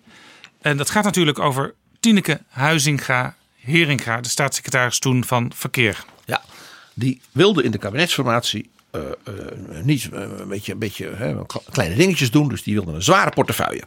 Naast de gebruikelijke dingen voor de staatssecretaris. En toen heeft men gezegd, nou als jij dan eens de OV-chipkaart. En de hele invoering daarvan, dat is een groot ja, nationaal project. Met alle vervoersbedrijven, met de gemeenten. Daar zou de, stad Rotterdam zou als het ware het experiment gaan doen. Met de RET en zo. Dat was een groot iets en daar moest het hele land voor in. Altijd link, zeker in die tijd, zo'n heel technisch digitaal project. Dat heeft ze geweten, zoals dat heet. Want er waren allerlei waarborgen en bezweringen van haar ambtenaren en van de bedrijven. En wat dan die chipkaart zou. Maar ja, daar was ene Roel Verdult. Een student van de Radboud Universiteit. Een hele bijzondere jongen. Een zeer dyslectische jongen die via MAVO, HAVO, HBO naar de universiteit en daarna gepromoveerd. Dus iemand die door hard werken en talent, ondanks zijn zeg maar, handicap, heel ver kwam. En een geweldige beta. En die ging voor zijn professor en met andere studenten kijken naar het soort waarborgen voor dat soort systemen. En die ontdekte dat die OV-chipkaart, dat de, zeg maar de, elke student op zijn, op zijn kamertje dat ding zo kon openbreken. Dat je de chipkaart voor één rit, zeg maar, je hele leven kon gebruiken. Nou, je begrijpt, de onderzoeksgroep van Roel Verdult kwam in januari 2008 daarmee naar buiten. alle veronderstellingen over die chipkaart bleken geba- gebaseerd te zijn op eh goedgelovigheid, eh, beloften en eh, ja, persberichten. Wiskundige modellen nauwelijks. En wie is verantwoordelijk? Dat is de staatssecretaris. Ja, dus dat weggooikaartje voor één rit, dat bleek een hebbeding voor elke student. Want die kon daar dus als het ware heerlijk, ja. En die kon je aan je vriendinnetje geven en feest. Dus Roel Verdult heeft dat gewoon gepubliceerd. Met de professors, ja, dat moeten we naar buiten brengen. Want eh, ja, dat is je maatschappelijke verantwoordelijkheid als onderzoeker. En ja, een student van 26 kreeg dus ook ineens dat besef. Dat je dus als onderzoeker uit de wetenschap een maatschappelijke verantwoordelijkheid hebt. Je begrijpt wat er gebeurde. De Kamer organiseerde een hoorzitting hierover. Ja, met Roel Verdult. Met dus die professor en Roel Verdult en eh, experts van allerlei andere dingen. Dus Roel die vertelde, ja, dat, eh, hij moest dus naar de Tweede Kamer. En toen is hij eerst uitgenodigd op dat ministerie. En eh, ja, aan mevrouw Huizinga voorgesteld. Oh, jij bent die student. En ja, hij zegt, nou ja, ze zitten daar. En die ambtenaren, die waren gewoon merkbaar in paniek. Die hadden dus geen idee wat er nu moest. En hij zegt, ja, mevrouw Huizinga zei, ja, ik zit met mijn handen in mijn haar. En die ambtenaren fluisterden dus de professor hem toe van, nou ja, ze overleeft misschien zelfs deze hoorzitting niet. En toen vroeg dus mevrouw Huizinga, wat moeten we doen aan die student? Ik zou in ieder geval die student een, een, een tijdelijke baan aanbieden tot de problemen zijn opgelost. Ik heb hier zijn advies. Let op, een student van 26. Wij riepen meteen, doe een contra-expertise. Laat dat onafhankelijk gebeuren. Je hoeft ons niet te geloven hoor. Wij zijn stuk studenten die hebben onderzoek gedaan. Maar doe een contra-expertise. Laat nou nagaan of een ander dit beter kan. En kan bewijzen hoe het zit met die wiskundige modellen. Toen zei hij, dat is nou het leuke hè, bij beta-onderzoek. Je kunt dingen meten en dan kun je dingen bewijzen. Echt een Meten is weten. Meten is weten. Het was natuurlijk het allerbeste advies dat zeg maar, iemand zo'n bewindsman maar kan geven. Contra-expertise. Zorg dat je de feiten op orde hebt. Later kritisch door verschillende experts naar kijken. Dus niet alleen deze student die eigenlijk dus heel bescheiden ja, over zijn rol was. Precies wat wij de vorige keer hadden over de cijfers ja, van de begrotingen en van het klimaat. Zorg voor serieuze contra-expertise. Ja, en deze jongen had gewoon logisch nagedacht en getest of wat hij dacht ook werkelijkheid was. En ja, toen bleek het fataal mis te zijn. Nou, dus de staatssecretaris die beloofde de Kamer dat ze met een aanvalsplan OV-chipkaart zou komen. Het woord alleen al. De Kamer heeft gedacht, nou ja, vooruit dan maar en dit en dat. En je bereikt het dan niet snel daarna. Bleek dus niet alleen die één rittenkaart van de OV-chipkaart, maar ook de permanente OV-chipkaart kwetsbaar te zijn. En dat terwijl dus Verkeer Waterstaat op basis van het TNO-onderzoek had gezegd, nee, dat zit helemaal goed. Dus je raadt het al. Wie werd er opnieuw uitgenodigd op dat ministerie en voor een hoorzitting in de Tweede Kamer? Roel Verdult. Ja, hij zegt, ik citeer hem maar weer. Ik merkte dat ze wel heel erg bezorgd aan het worden waren. Bovendien was TNO er tussendoor bijgekomen en die had een eigen analyse gemaakt. Maar die had ook ons niet gebeld. Dus het was nu onduidelijk uit onze analyse en die van TNO wat nou het echte probleem was. En dat kon dus de staatssecretaris in een inmiddels diep geïrriteerde Tweede Kamer niet meer uitleggen. Dus werd opnieuw gevraagd: wat moeten we nu doen aan deze student? nou, wat natuurlijk opvallend is, is dus dat de ambtenaren, de staatssecretaris, dus elkaar niet begrepen. Hè, want dat is het wat je hier merkt. En dus zich voortdurend lieten overvallen. Terwijl je natuurlijk, als je een keer zo'n signaal hebt, precies dus doet wat die jongeman zei. Contra-expertise maken. Zet er even een paar mensen bij. Kijk ernaar. Stuur de Kamer dus nooit een brief. Dit gaan we doen met die en die dingen. En dan zegt de Kamer, oh dat is verstandig. Ja, het, het klinkt eigenlijk zo logisch allemaal. Ja, nou ja, je begrijpt, de Kamer rook bloed. Eh, men ging eh, de staatssecretaris voortdurend op het matje roepen. Eh, ze probeerden dan te zeggen, ja nee, maar dat zijn de vervoersbedrijven, dus de NS en zo, die zijn hier verantwoordelijk voor. Ja, de Kamer, kom nou. Eh, we hebben nu al die hoorzittingen met die slimme student en met TNO gehad en dan komt u er al bij en dan weet u niet precies wat er is. En nu zegt u dat de NS... Dit ging niet goed. De overheid en informatietechnologie, er zijn tal van voorbeelden. Dit is er eentje van. Emiel Roemer, toen eenvoudig Kamerlid voor de SP, die zei over mevrouw Huizinga in een debat: U bent geen staatssecretaris, u bent een, u bent een staatssecretaresse. Dat is niet aardig voor de secretaresses in Nederland. Eh, nee, dat was ook een beetje macho. En toch, mevrouw Huizinga en de voorbeelden hiervoor geven eigenlijk heel duidelijk aan dat er vier, mag ik zeggen, wetmatigheden zijn voor bewindspersonen. Maak de balans eens op. Wat zijn, je zegt vier, wat zijn de vier punten eh, waar eigenlijk iedereen eh, die bewindspersoon wordt of met bewindspersonen te maken heeft, rekening mee moet houden? En die dus ook partijleiders misschien en formateurs misschien zouden kunnen op een kaartje kunnen hebben, die vier dingen. Ja, partijleiders die natuurlijk, eh, als het goed is, al ruim voor een kabinetsformatie, eh bij spreken al twee jaar van tevoren moeten die gaan nadenken.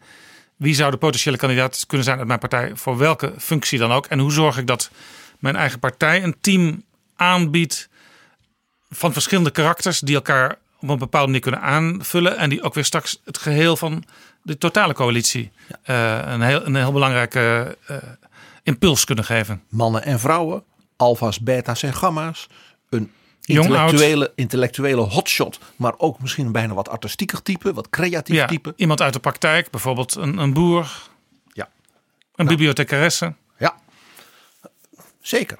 Eh, dus waar, waar de partijleiders, het zijn hè, over twee jaar verkiezingen. Dus ga vast nadenken met deze vier dingen. Eén. Een bewindspersoon krijgt vertrouwen van zijn mensen als zij, hij duidelijk maakt dat hij het vak verstaat. En duidelijkheid en besluitvaardigheid toont naar de eigen staf. Men weet wat je aan die persoon hebt.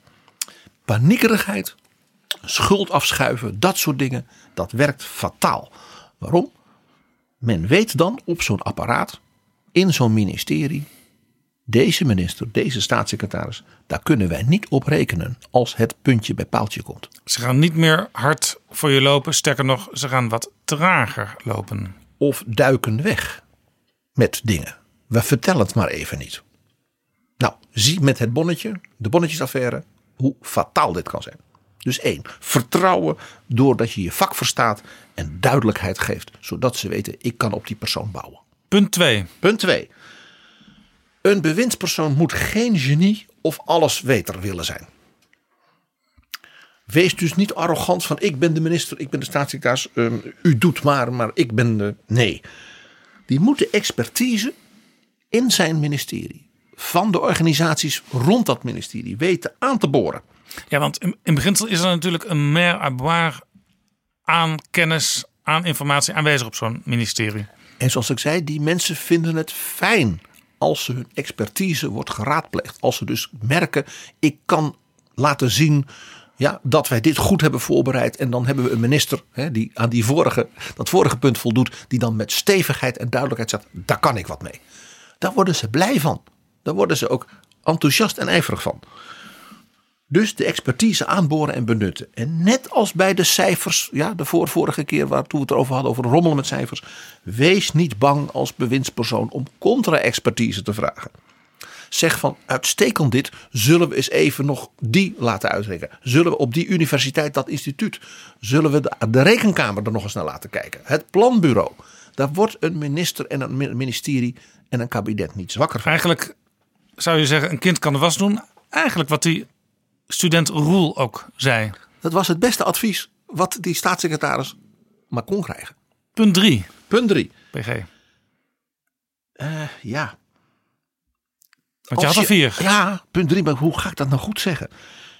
Voor een partijleider die een minister of staatssecretaris zoekt, is er een soort vraag die ooit de, oud, de vroegere baas van Shell, Jeroen van der Veer, die toen in die Dacia bij Poetin wel was, die heeft dat een keer tegen mij gezegd. Als ik iemand moet benoemen, dan stel ik mijzelf helemaal aan het eind, cv bekeken, gesprekken gehad, maar één vraag. Gaat het haar of hem nou om de tent of om de vent? Met andere woorden, zet je jezelf altijd in de schijnwerper of wil je dat hele instituut, dat hele bedrijf eh, vooruit helpen? Dus gaat het jou in je politieke loopbaan, in je bestuurlijke functie om jezelf? Of zeg je van wij gaan hier iets goeds van proberen te maken? De tent of de vent. De tent of de vent? Prachtig, zo'n CEO van zo'n wereldbedrijf die met zo'n bijna one-liner, hij zit al die andere dingen hebben we naar gekeken. En dan stel ik mijzelf die vraag altijd. Tot slot, punt 4. Het is heel belangrijk voor zo'n bewindspersoon. We hebben mensen genoemd als Jan de Koning, eh, Henk Kamp en dergelijke. Mensen met een zekere zelfspot en relativering. Jezelf ook aan de ene kant weten wat je kan. Dus die stevigheid, die duidelijkheid. En tegelijkertijd ook een zekere rust en relativering uitstralen. Dat doet vaak wonderen. Prachtige adviezen, PG. Laat dit een les zijn voor eh, de politici die rond deze tijd, want we zitten bijna halverwege de kabinetsperiode, alweer een beetje moeten gaan nadenken over de volgende periode. Dus mensen die daar nog niet heel veel ervaring mee hebben. Uh, Rob Jette, uh, Jesse Klaver. Uh, Lodewijk Asscher moet natuurlijk ook gaan denken. Wie gaat hij namens de Partij van de Arbeid naar voren schuiven? Thierry Baudet misschien. Klaas Dijkhoff. Spoel nog even dit stukje, deze laatste tien minuten van Betrouwbare Bronnen terug. Lilian Marijnissen. Schrijf de punten achter in je agenda. En het gaat goed de komende jaren. En uiteindelijk straks in de kabinetsformatie komt er een heel mooi nieuw team uit. Dankjewel, PG. Dankjewel, Jaap. Dit was Pieter Gerrit Kroeger.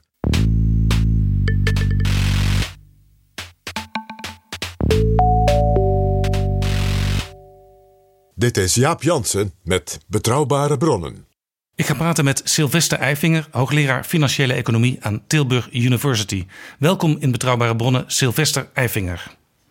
Dank. En PG, blijf nog even zitten. Doe ik. Sylvester Eifinger, u was tot voor kort lid van de adviesraad van het Europees Parlement over de dialoog met de Europese Centrale Bank. Dat moet heel interessant geweest zijn.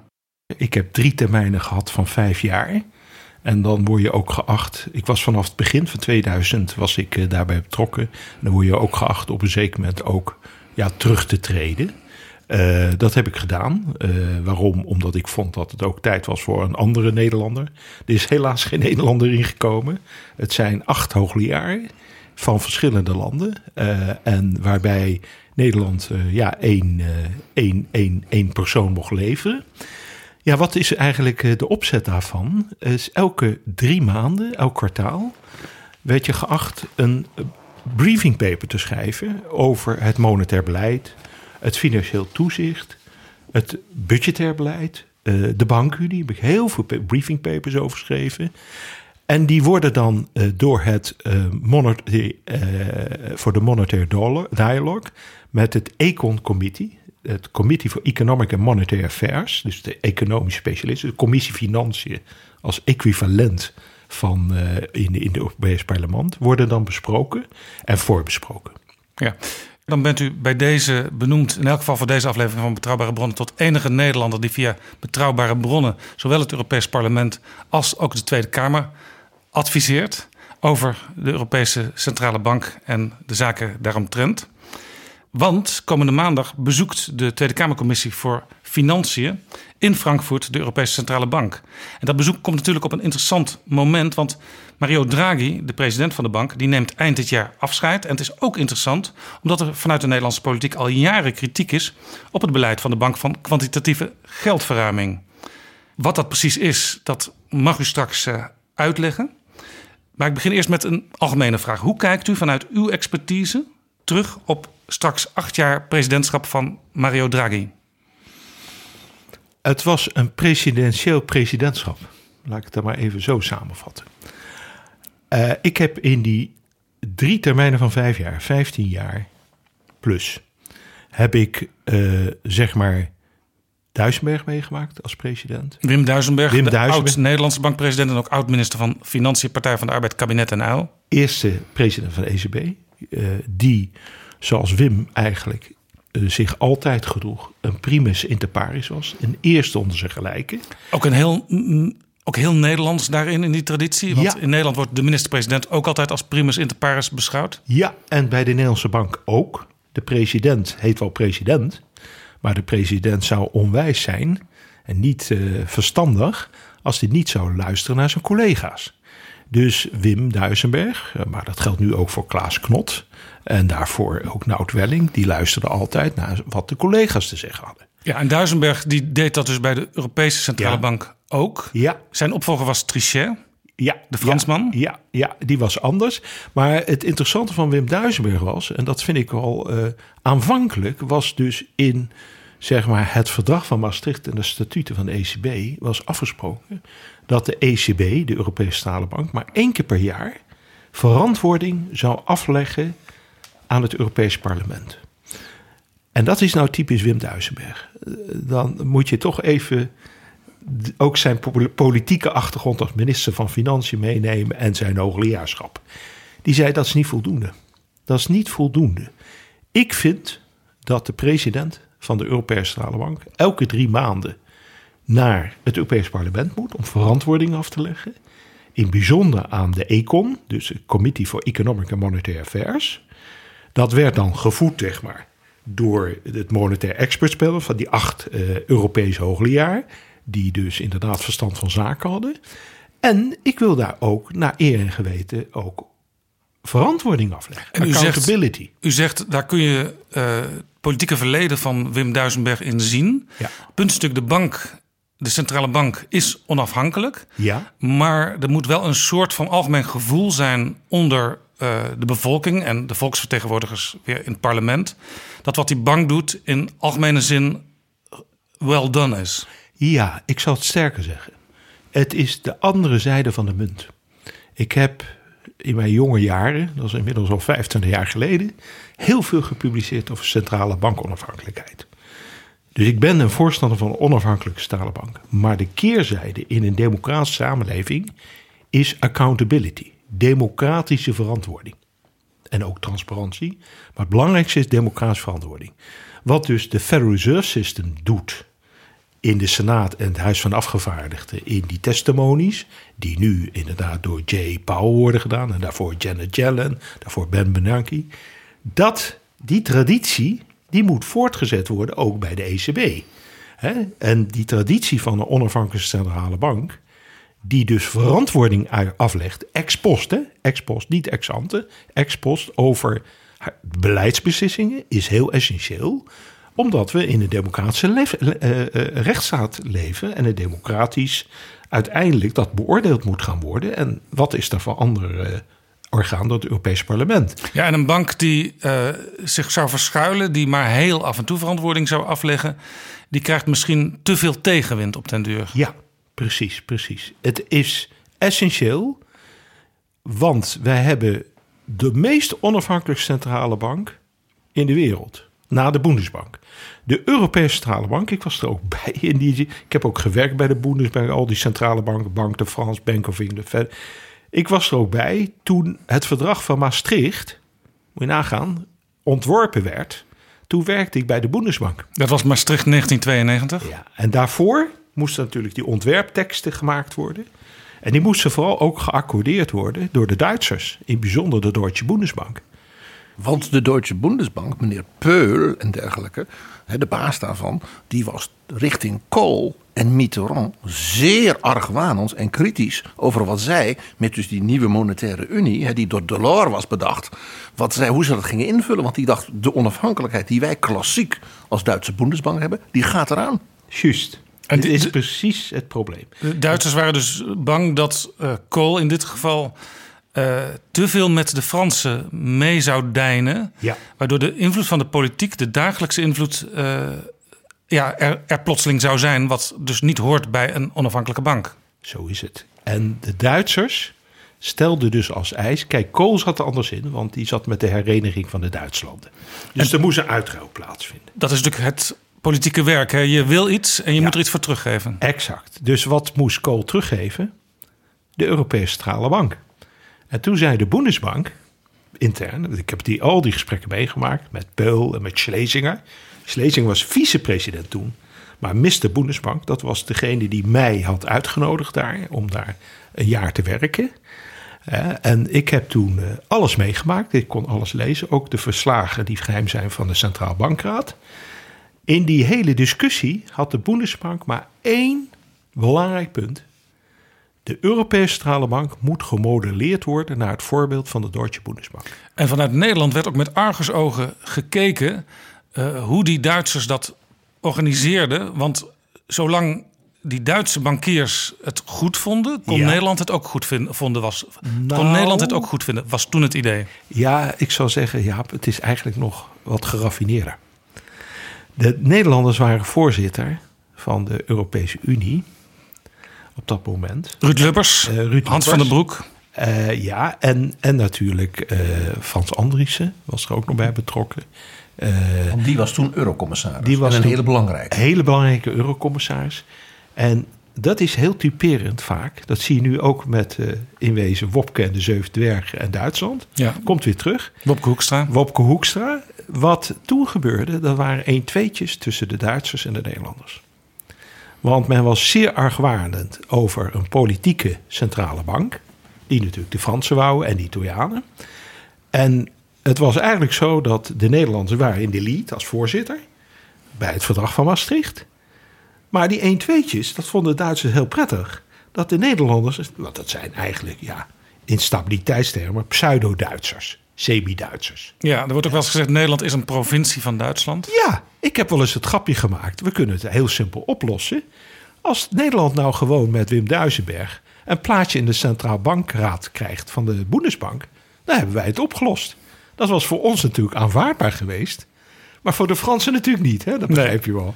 Het grappige wat jij dus nu vertelt, het is bijna één op één. En dan hebben we het dus over 1991, 92. Bij het Ja. maken van die monetaire unie en het verdrag van Maastricht. Het is of je één op één Peter Altmaier hoort in zijn gesprek met ons. over hoe hij met Wopke Hoekstra omging als opvolger van Schäuble. Dat is opmerkelijk. Dus een soort continuum zie je hier in de Europese geschiedenis. Dat is altijd Ja, en het interessante is, wij hoorden, wij hoorden dat in betrouwbare bronnen van Peter Altmaier... hoe Ja. belangrijk zijn relatie en zijn overleg Ja. met de Nederlandse minister van Financiën is... en met andere Nederlandse ministers. Ik hoor het nu van u, die eh, bij de eh, Duitse Centrale Bank eh, actief bent geweest. Ik kom daar nog elk jaar, want mijn eh, leermeester, ik ben ooit Helmoet Schlesing ook opgevolgd op zijn leerstoel aan de Humboldt Universiteit. Toen was hij inmiddels president, maar toen moest hij op een gegeven afscheid nemen van zijn leerstoel, want hij was te oud geworden, zo gaat dat dan. En toen werd ik uitgenodigd eh, in Berlijn voor een seminar. En eh, ja, toen eh, vroeg Helmoet Schlesing mij die leerstoel, Stiftungsprofessor voor Allgemeine, om dat op te volgen. Heb ik heel graag gedaan, vijf jaar gedaan, met heel veel plezier. En ik heb dat ook meegemaakt, hoe, hoe, hoe dat proces ging. Alleen de Duitsers waren zeer argwanend, maar ze wisten dat ze altijd konden vertrouwen op de Nederlanders. Kijk, eh, nu zie je dus ook dat Wopke Hoekstra met de Zeven Dwergen, maar eigenlijk ook Duitsland op de achtergrond. Ja, die zeven dwergen, nog even voor de helderheid. Dat zijn, laten we zeggen, de noordelijke landen tot en met de Baltische staten. En op de achtergrond praten soms ook nog landen als Oostenrijk een beetje mee. Maar dat zijn in ieder geval de landen Een stabiliteitsgeoriënteerd. die het financieel eh, zeg maar goed geregeld hebben. Ja. En die zich meestal wel aan de vastgestelde regeltjes houden. En die zich ergeren aan eh, landen als Italië, die het met regeltjes niet altijd zo nauw nemen.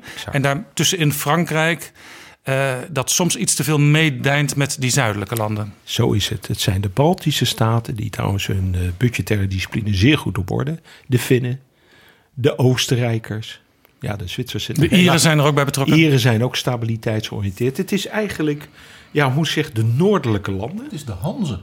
Het zijn de Hansen, ja, het zijn de Hansen. Het is de Hansen, ietsje meer dan de Hansen, maar heel belangrijk. Want voor de Duitsers is dat belangrijk. Kijk, de Duitsers, die willen nooit van een alleingang beschuldigd worden. Dus er was niet zo dodelijk, en dat weet ik ook van toen ik bij de Bundesbank, ze vonden het niet zo erg als door de Fransen van alleingang. En de Fransen hadden dan ook nog vaak herinneringen aan het eh, recente verleden. Hè, dat waren ze ook heel subtiel in hun opmerkingen. Hè, eh, van de Tweede Wereldoorlog en zo, weet u nog wel. En daar waren de Duitsers altijd heel erg beduust voor. Maar gelukkig hadden ze altijd de Nederlanders, die dus in wezen, wat we hebben, Nederlands monetarisme gehad. Ja, en op de achtergrond natuurlijk de Britten die dan wel niet in de eurozone zitten. Ja, ja. Eh, maar voor Duitsland wordt de situatie nu wat, wat lastiger, omdat ze nu eigenlijk steeds, steeds intenser met de Fransen moeten Ja, opereren. ja. Dus ze zijn blij dat Nederland en die zeven dwergen van Wopke, Ja. dat die af en toe wat, wat naar de andere kant gaan hangen. Daar zijn de Duitsers ongelooflijk blij mee.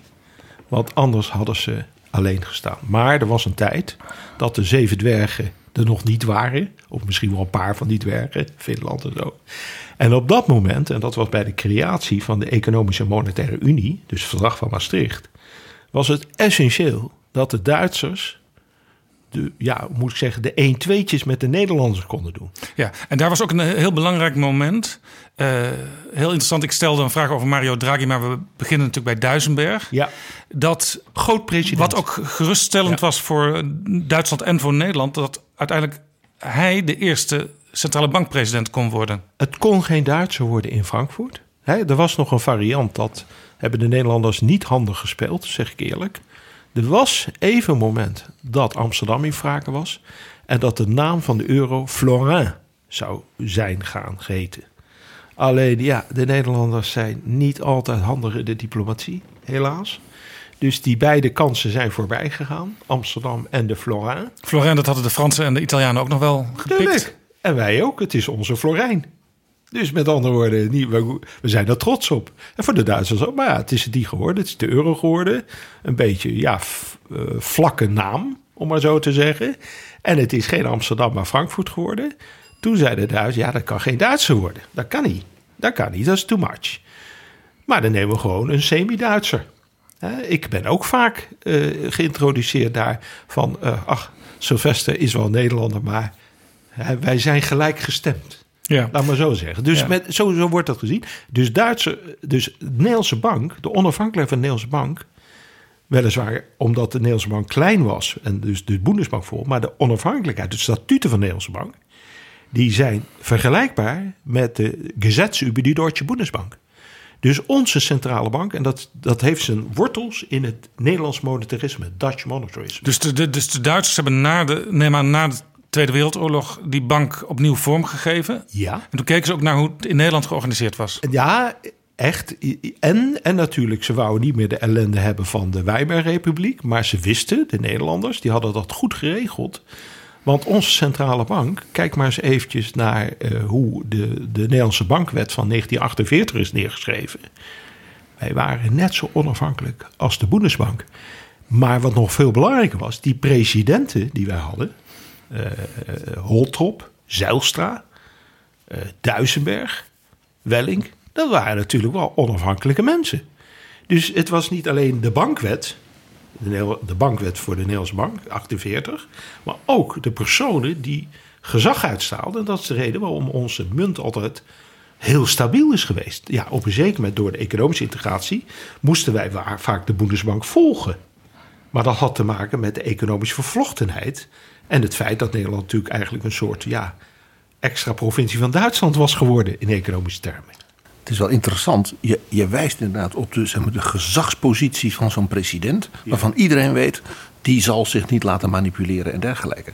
En dan noem jij namen en dan denk ik, dat waren dus allemaal ministers van meerdere kabinetten. Een Zijlstra was natuurlijk een politicus door en door. Niet allemaal, Nout Welling was geen minister. Maar Duisenberg was natuurlijk ook een... geweest. Maar, maar, was wel thesaurier op dat ministerie. Dus het grappige was, ook die was dus een, iemand, zeg maar een topambtenaar... dicht bij de minister van Financiën. Dus dat is zeer interessant dat je dus ziet dat het idee dat men soms wel eens heeft dat zo'n bankpresident, dat moet iemand zijn die als het ware zelf, uh, zeg maar, uh, de oude, oude dames van, van de bank geld heeft gegeven, een bankier zijn. Dat is een, misschien wel een beetje een misverstand. Ja. ja, dat is een misverstand. Men zegt vaak, iemand moet centrale bankpresident geweest zijn om dan ECB-president te worden. Dat is niet, daar komen we misschien nog wel Ja, daar gaan we het straks over hebben. Want dan, maar dan komen we dat is geen noodzakelijke voorwaarde, want neem Zijlstra, niet, Mari, niet uh, maar wel Zijlstra. Was minister van Financiën en premier. Uh, Duisenberg was minister van Financiën. Nout Welling was thesaurier-generaal. Had misschien ook wel minister kunnen worden als hij dat gewild had. Maar er was altijd usance dat je even een rustperiode had. Dus tussen zeg maar, het ministerschap en het centrale bank. Daar was eventjes een, een soort pauze. Vandaar dat Wim Duisenberg eerst even naar de Rabobank ging. Exact, exact. Eh, je moest eh, even afstand nemen. Ja. Duisenberg was dus een primus inter pares toen hij ja. eenmaal bankpresident in Europa was ja. geworden. Ja. Uh, was dat bij zijn opvolger Trichet ook zo? Ja, uh, ik zeg altijd Trichet, maar, maar goed, maakt niet uit. Trichet zeggen de meesten. dat had Trichet ook. maar Trichet had een stille ambitie. En dat merkte hij ook in die monetary dialogue met de ECB-president. Dan zei hij altijd, we are a team. En, dat, en dan moesten we altijd lachen, want hij bedoelde eigenlijk, ja, ik ben de baas. We are team, maar ik ben de baas. Die ambitie van Trichet is eigenlijk nooit helemaal uitgekomen. Hij wou eigenlijk een Europese Greenspan worden. Dat was eigenlijk zijn hoogste ambitie. Alan Greenspan van de Federal Reserve in Amerika, die je echt om de haverklap in de media zag met wijze woorden. Exact, Maestro. Het mooie boek Maestro wat over geschreven is. Er zijn meerdere biografieën over Greenspan geschreven. Ja, Greenspan was natuurlijk, ja, uh, nou ja, uh, ze zeggen wel eens centrale bankiers zijn de hoge priesters van de tempel. Uh, close to God. Close to God. Almost. Een living legend. Een living legend, ja. Nou, dus, dus zo gedroeg Greenspan zich natuurlijk. Daarna zijn er wel wat problemen aan de orde gekomen met de financiële crisis. Maar Greenspan had natuurlijk ongelooflijk veel standing in de wereld uh, als centrale bankpresident. En dat was iets wat de stille hoop van Trichet ook was. Hoe kan het dat hij daar uiteindelijk niet toe kwam tot die positie? Uh, twee redenen. Eén, hij besefte dat in deze periode als tweede centrale bankpresident dat dat nog te vroeg was. Want Wim uh, Duisenberg uh, die had een collegiaal bestuur. Dus uh, ik kan wel zeggen hoe dat ging in zo'n uh, governing council meeting.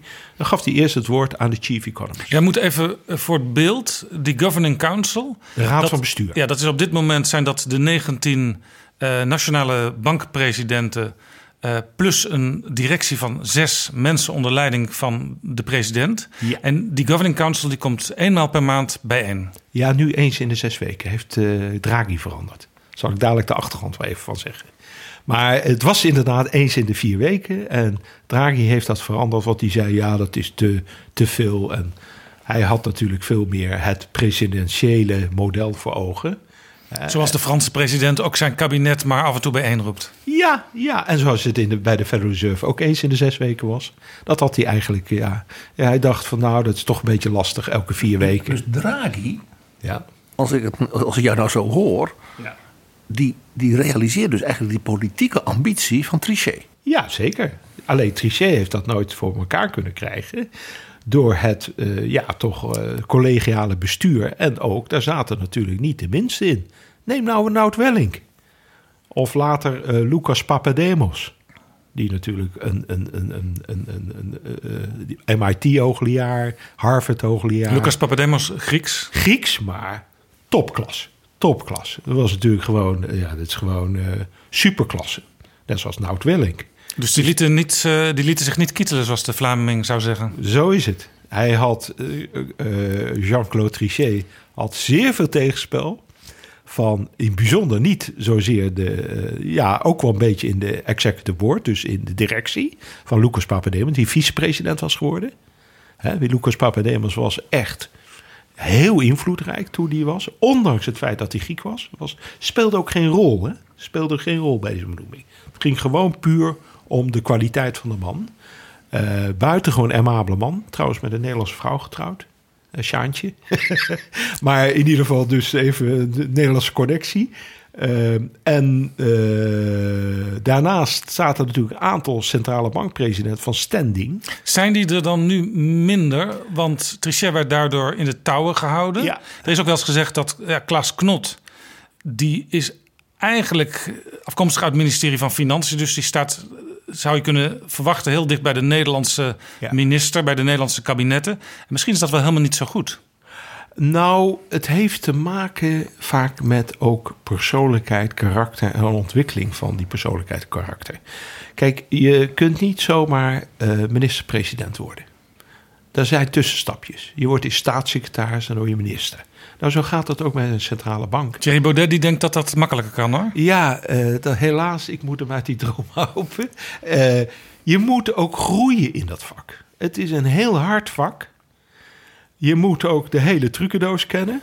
Dat geldt voor de politiek, maar dat geldt ook voor een centrale bank. Want kijk, een president van een centrale bank, dat vergeet men, is een semi-politieke functie. Hè? Ook al is hij onafhankelijk, is een semi, want hij moet in het politieke krachtenveld opereren. Ja, en je moet altijd, ook als je uh, in uh, Frankfurt actief bent, in die governing board, natuurlijk in je achterhoofd de belangen van Nederland meewegen. zeker officieel in de statuten en dus het stemrecht, wat aanvankelijk was het one person, one vote, dat was van de Duitsers afkomstig, dat vergeet men. De Duitsers wouden naar het model van de Deutsche Bundesbank, dus Hamburg en Berlijn, wat natuurlijk mini-staatjes zijn en Brandenburg, hadden evenveel stemrecht als Beieren en Noord-Rijn-Westfalen. En waarom was dat voor de Duitsers belangrijk? Ik ben bij die discussie geweest toen bij de Bundesbank, toen ze met die ontwerpen bezig waren. Toen zeiden ze: nee, wij willen collectieve besluitvorming. Als je collectieve besluitvorming, dan maakt het niet uit wat je omvang is. Elke regio krijgt één stem. Uh, en dat is het gelijke stem. Beetje à la het Nederlandse poldermodel. Ja, ja, eigenlijk, ja, en eigenlijk ook zoals de Federal Reserve. Maar ja, daar heb je de regio's die verschillende staten omvatten, hè, die regio's. Maar het idee is, je hebt collectieve besluitvorming. Voor het hele eurogebied in dit geval. Dan mogen de nationale belangen geen rol spelen. Maar sterker nog, het is heel belangrijk dat er een intrinsieke discussie wordt gevoerd in die Governing Council. En uiteindelijk, ja, eh, je kunt natuurlijk naar consensus streven. Dat zei Wim altijd. Wim die zei altijd, ja, ik ben een consensusman. Dat was die ook. Hè? Hij liet dan uh, Otmar Isin, die chief economist, het voortouw nemen. En dan hoorde hij iedereen aan. En dan vatte Wim dat samen van, nou, volgens mij is het algehele gevoelen dit en dit. En we gaan dat en dat maar doen.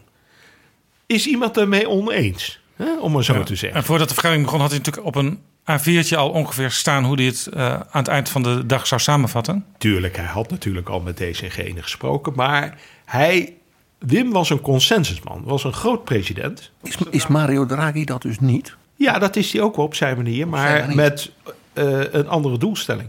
Maar nog even toch over ja, uh, Trichet. Die had dus zelf al uh, een, een mooie droom dat hij een presidentiële president zou worden. Ja. Dat lukte hem nog niet. Draghi is daar wel naar op weg, of misschien is hij het al. Nou, ik denk dat hij redelijk in geslaagd is. Maar mijn vraag was eigenlijk zojuist: zijn de checks en balances dan in die governing council op dit moment minder aanwezig dan in de periode Trichet? Ja, er zijn een aantal dingen veranderd. Uh, laat ik eerst met de objectieve feiten beginnen. In plaats van elke vier weken dus een bijeenkomst over monetair beleidsbeslissingen, elke zes weken. Dat is één. Twee, er zijn gewogen stemmen. En uh, het is natuurlijk zo dat uh, Draghi uh, altijd natuurlijk bila's had. Bilaterale overleggen met de presidenten in de Governing Council en natuurlijk in de Executive Board. En natuurlijk de stemmenverdeling al wist. En daar komt nog derde bij, dat de voorbereidingen van die uh, Governing Council meetings. Vroeger was dat veel meer een heel structureel proces. Waarbij de zeg maar, ondergeschikte laag al heel veel coördineerde. En dat gebeurt nog wel steeds hoor, dat gebeurt nog wel steeds. Alleen de vraag is, wanneer krijg je die informatie? Krijg je die informatie nou een week van tevoren? Of twee dagen van tevoren? Of bij wijze van spreken op het moment dat de Governing Council bijna bijeenkomt? Ja, het lastige is natuurlijk als de, de intrinsieke uh, waarde zeg maar, van het modale uh, governing council lid nu wat minder is dan in de periode uh, Trichet en helemaal dan in de periode Duisenberg, dan is dat in een volgende periode natuurlijk moeilijk nog weer terug te draaien, want dan is eenmaal die traditie gezet. Het hangt ook van de persoonlijkheid van een centrale bankpresident af. Kijk, er zijn twee key figures, om maar zo te zeggen. Dat is de president nu Draghi. En dat is de vicepresident. Ja, dat, is nu Luis de Guindos, de Spanjaard. Oud-minister van Financiën, by the way. Ja, dus het kan wel. En daarvoor was Vitor Constancio. Van, uh, die centrale bankpresident van uh, Portugal is geweest. Ja, en ook nog een belangrijke rol speelt uh, niet in de Governing Council, maar de, de hoofdeconoom. Nee, dat, nee dat, was, dat is Peter Praat. Nee, hij was. Kijk, de president is verantwoordelijk voor monetair beleid. Eigenlijk moet je het zo zien. Vicepresident is meer verantwoordelijk voor toezicht financieel toezicht en alles wat daarbij zit. Maar de vicepresident is wel de vicepresident. Dus die zit in de executive board naast de president. Ziet, zie je ook bij persconferenties. Hè, zeg maar wat Frans Timmermans in de Europese Commissie is, ja, is uh, Luis de, de Guindos naast Draghi. Dat is een belangrijke functie, niet onderschatten. Ik bedoel, ook bij de persconferenties zie je de president, de vicepresident en dan de mevrouw van de communicatie, de DG voor communicatie, die blonde dame. En eh, die, eh, wiens naam ik even vergeten ben, maar daar kom ik nog wel op. Eh, maar in ieder geval. en dat betekent dus ook dat het naar buiten treden door de president, vicepresident. Dat is ook de reden dat er een ongeschreven regel is. Dat als de president uit de noordelijke landen komt, dat de vicepresident uit zuidelijke landen komt. Of, vice, of omgekeerd. Maar dat is Dat- nu niet het geval, want Draghi komt uit het zuiden, de Guindos ook. Ja, en ik kan je zeggen hoe dat gegaan is. Dat kan ik ook nog wel eh, eh, even memoreren. Aanvankelijk, toen Vito Constantio tot vicepresident werd benoemd... als opvolger van Lucas Papademos... toen was eigenlijk het idee dat de volgende president Axel Weber zou worden. Ik ken Axel heel goed. want Ik heb, we zijn samen hoogleraar geweest. Axel Hij- Weber komt uit. Uit Duitsland. Uit Duitsland. Was wat in de Zachverständigenraad. Was hoogleraar. eh, Van de Bundesbank, hè? eh, van de Bundesbank. Is op zeker moment president van de Bundesbank geworden. Na de Zachverständigen. Hij was hoogleraar. En hij is de voorganger van, Hij was Jens, van Jens Weidman. Ja, Jens Wijdman was trouwens eh, assistent. Ja. Hè, dus ik bedoel, wij hebben heel veel conferenties samen. ja, dus er werd eigenlijk al vooruitgelopen op de komst van Axel Axel Weber. Axel Weber. Axel Weber. Nou, nou, nou kan ik ongeveer zeggen hoe dat gegaan. Ik ben bij sommige momenten erbij geweest, bij sommige momenten natuurlijk niet. Eh, maar Axel Weber, eh daar was toen op een zeker moment het, eh, het, het programma om covered bonds op te kopen. Ja, dat was eigenlijk een soort Covered bonds. covered, ja, pandbrieven, zou je in Nederland zeggen. Pandbrieven. En covered bonds programma, dat was eigenlijk een soort voorloper op open markets eh, program en de, de kwantitatieve ruimte. Het was een heel klein beetje, het was maar 90 miljard, helemaal niet zoveel. Het was eigenlijk een soort pietje pietje aftasten van het water. Een soort experimentje. Een soort Van hoe-. Hoe, werkt dat als we dat Hoe doen? werkt dat? Mogen wij, mogen wij als ECB die covered bonds opkopen? Nou, ik werkte toen eh, als Wim Duisenberg fellow. Dat is een onderzoekspositie bij de ECB. Dat, eh, voor een half jaar. Hoogleraar. Naar hem vernoemd. Naar hem vernoemd. Dus maar één Wim Duisenberg fellowship per jaar te vergeven. En dan wordt meestal Amerikaanse of Europese eh top-economen... Prestigieuze positie. Een hele prestigieuze, heel senior. Je krijgt ook eh, je eigen appartement en je krijgt ook je eigen eh, medewerkers en zo. En je wordt maar één ding geacht om op een zeker moment samen met een aantal mensen van de ECB een, een mooi, mooi paper of papers te schrijven. Nou, een hele luxe positie. Dat was ik in 2009. Eh, en dan zie je dus ook hoe, het binnen functioneert. 2009 was trouwens ook een belangrijk moment, want toen was net de, een jaar eerder de financiële crisis uitgebroken. Nou, in 2009 was het jaar dat het voorstel kwam om die covered bonds te doen. Heel bescheiden, heel bescheiden. En toen zei Axel Weber, daar doe ik niet aan mee. Hij was principieel tegen. Hij was principieel, ja, maar dat mag. Maar in de beslotenheid van de Governing Council mag je dat doen. Maar het vervelende was dat Axel dat dus ook publiekelijk ging doen. Die ging in de pers zeggen, ja, daar ben ik tegen. Ja, ik was tegen. Waarmee je in feite de heiligheid van de bank besmeurt. Eh, de collegialiteit en de discretie die, geacht wordt, die, die je geacht wordt te betrachten, want het is een collegiaal bestuur. En als je in een collegiaal bestuur bent, dan word je niet geacht uit, de uit de school te klappen. Axel Weber maakte zichzelf onmogelijk daarmee. Die maakte zich zeer onmogelijk, zelfs zo onmogelijk, dat toen Axel Weber Parijs bezocht, hè, dus de president van de Bundesbank bezoekt Parijs. Hè, De Duitse ambassade in Parijs was een receptie. Met alle, natuurlijk de elite, de Franse elite, die daar eh acte présence moet. En die zijn er niet opkomen dagen. Allemaal enark, hè? Allemaal één ark, allemaal één ark. Nou ja, behalve Sarkozy misschien. Stil protest. Behalve Sarkozy, die is natuurlijk geen eenaard. Maar in ieder geval, maar een stil protest. Dit was een signaal. Dit was een heel belangrijk signaal wat opgepikt is door Merkel. Dit, en Schäuble. Dit was het signaal dat Axel Weber als president van de ECB niet acceptabel was voor de Fransen. En we weten natuurlijk dat de Frans-Duitse as altijd heel belangrijk is. hè. Je weet wat de reden is van de Frans-Duitse as. Om de kracht van de Duitsers te verbloemen en de zwakte van de Fransen.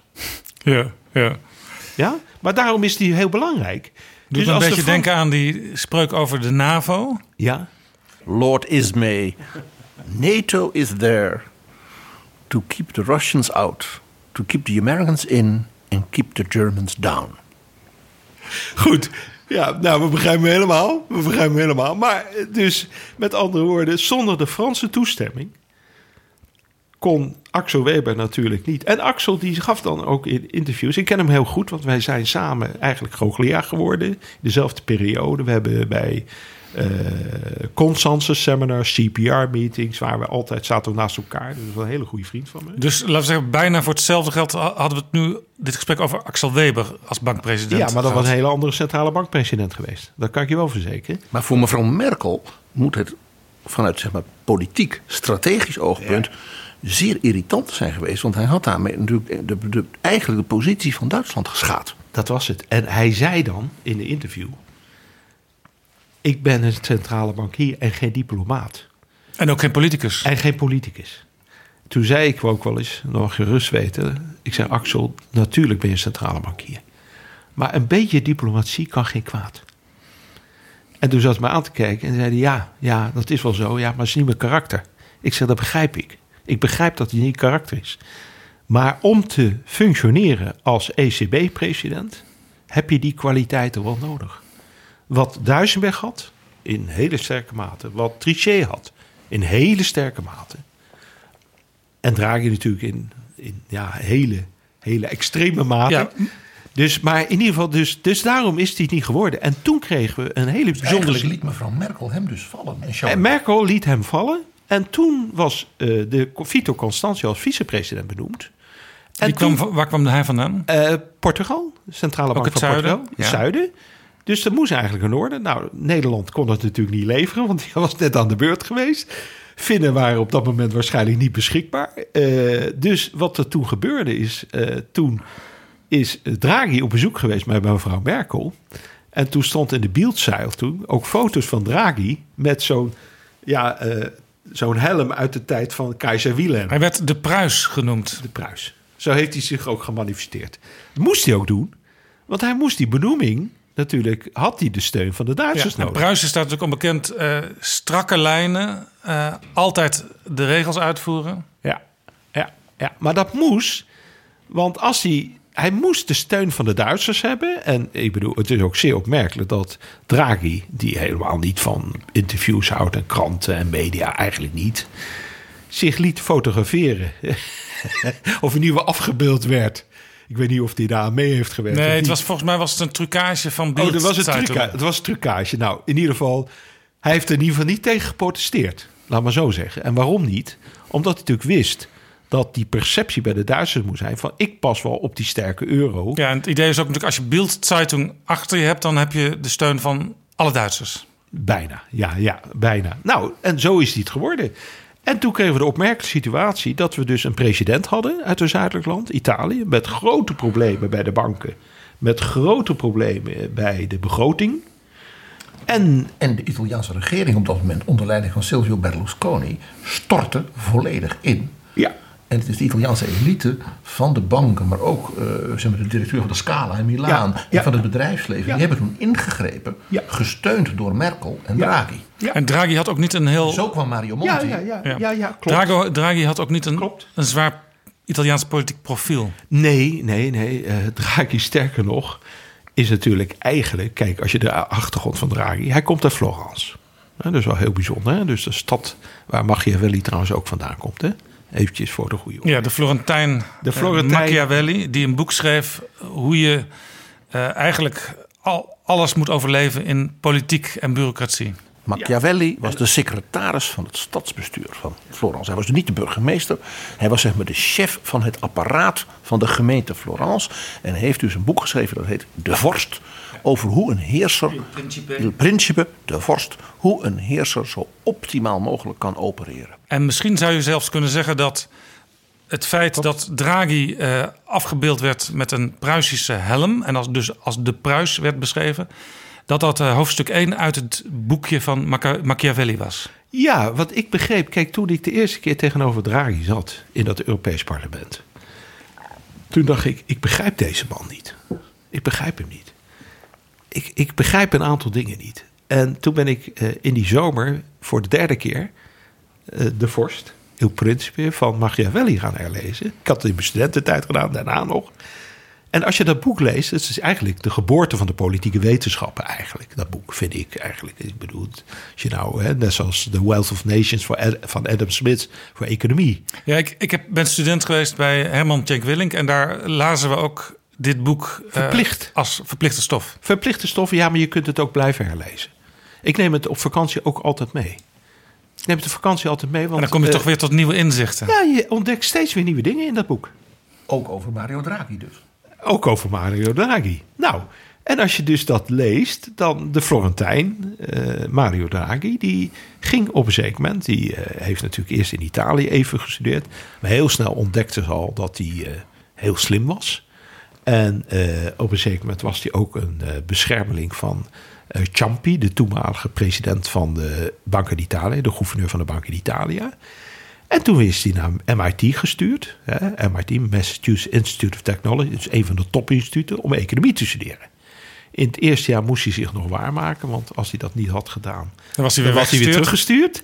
Dus, eh, want ja, zo gaat het bij Harvard en MIT. Ik bedoel, je krijgt één jaar de kans. En dan moet je het echt waarmaken. En als je niet goed genoeg bent, ja, dan is het eh einde oefening. Dus als ik een cv zie waar Harvard of MIT op staat... moet ik altijd even kijken hoe lang de desbetreffende persoon daar heeft ja, gezeten. ja, ja, kijk, die eh, zomercursussen, wat sommige mensen volgen bij een business school, die tellen niet, hè?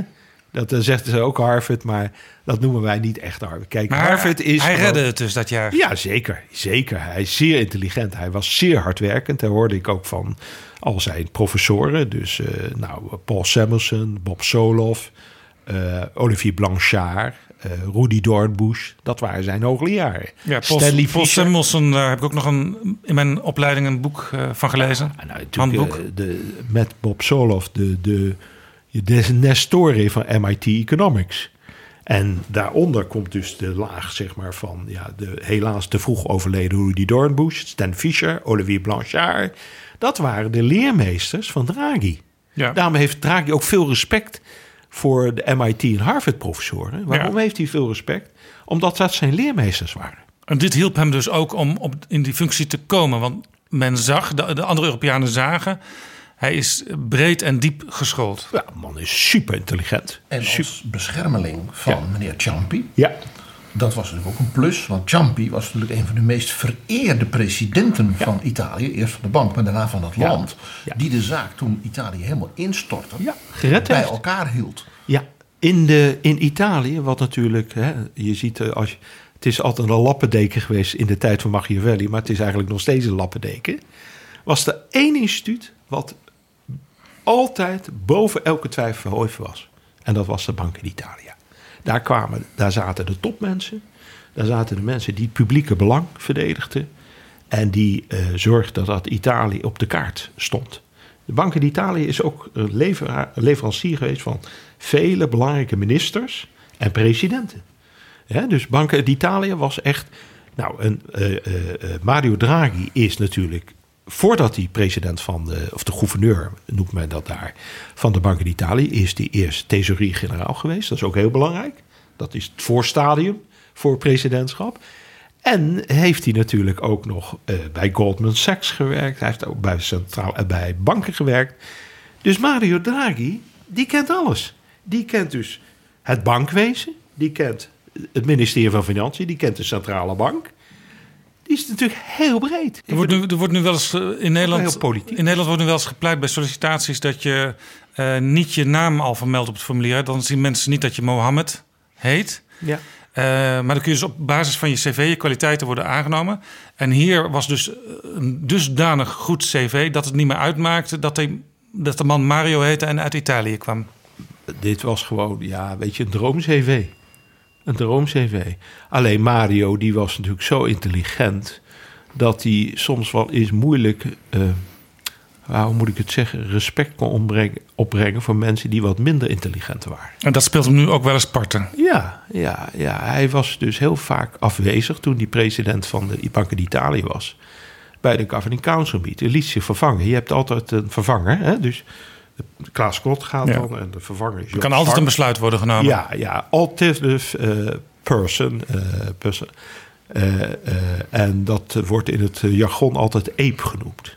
De aap, want ze zitten altijd op de tweede rij. Dus, dus eerst zit de president en dan. maar eh, laat ik zo zeggen, dus Mario liet zich heel vaak vervangen door zijn plaatsvervanger. Want dan zag hij, ja, dit was niet interessant genoeg voor hem. Is intellectueel toch een beetje, ja, niet, niet, niet interessant. En hij was ook al voorzitter van de Financial Stability Board, wat heel belangrijk is. Ja. Maar de, de- dat vervangen, dat kan... Dat is nu niet meer zo verstandig als hij dat zou doen, denk Nee, ik. eh, nee, nee, nee, nee. Toen Besluiten zijn van dusdanig niveau dat het, Ja, de consequenties laat- zijn te groot. Je doet, laat het alleen maar vervangen als het niets echt aan de orde is. Welke regel uit het boek van Machiavelli paste Draghi toe om zijn presidentschap presidentiëler te maken toen hij eenmaal Ja. ECB-president was? Dat is de regel, de hele goede. Ehm, dat is de regel, eh, en ik weet niet welke bladzijde precies bestaat, maar dat je dus altijd, voordat er besluiten, ultieme besluiten genomen moet worden, eerst dat heel goed moet voorkoken in bilaterale overleggen met personen. Dus dat was ook in de lappendeken van Italië die tijd. Je, er waren al die koninkrijken, hertogdommen en nou ja, die lappendeken, de- die ken je wel. Dus dat was natuurlijk heel erg moeilijk om daar eh, op een zeker moment politiek eh, uit te komen.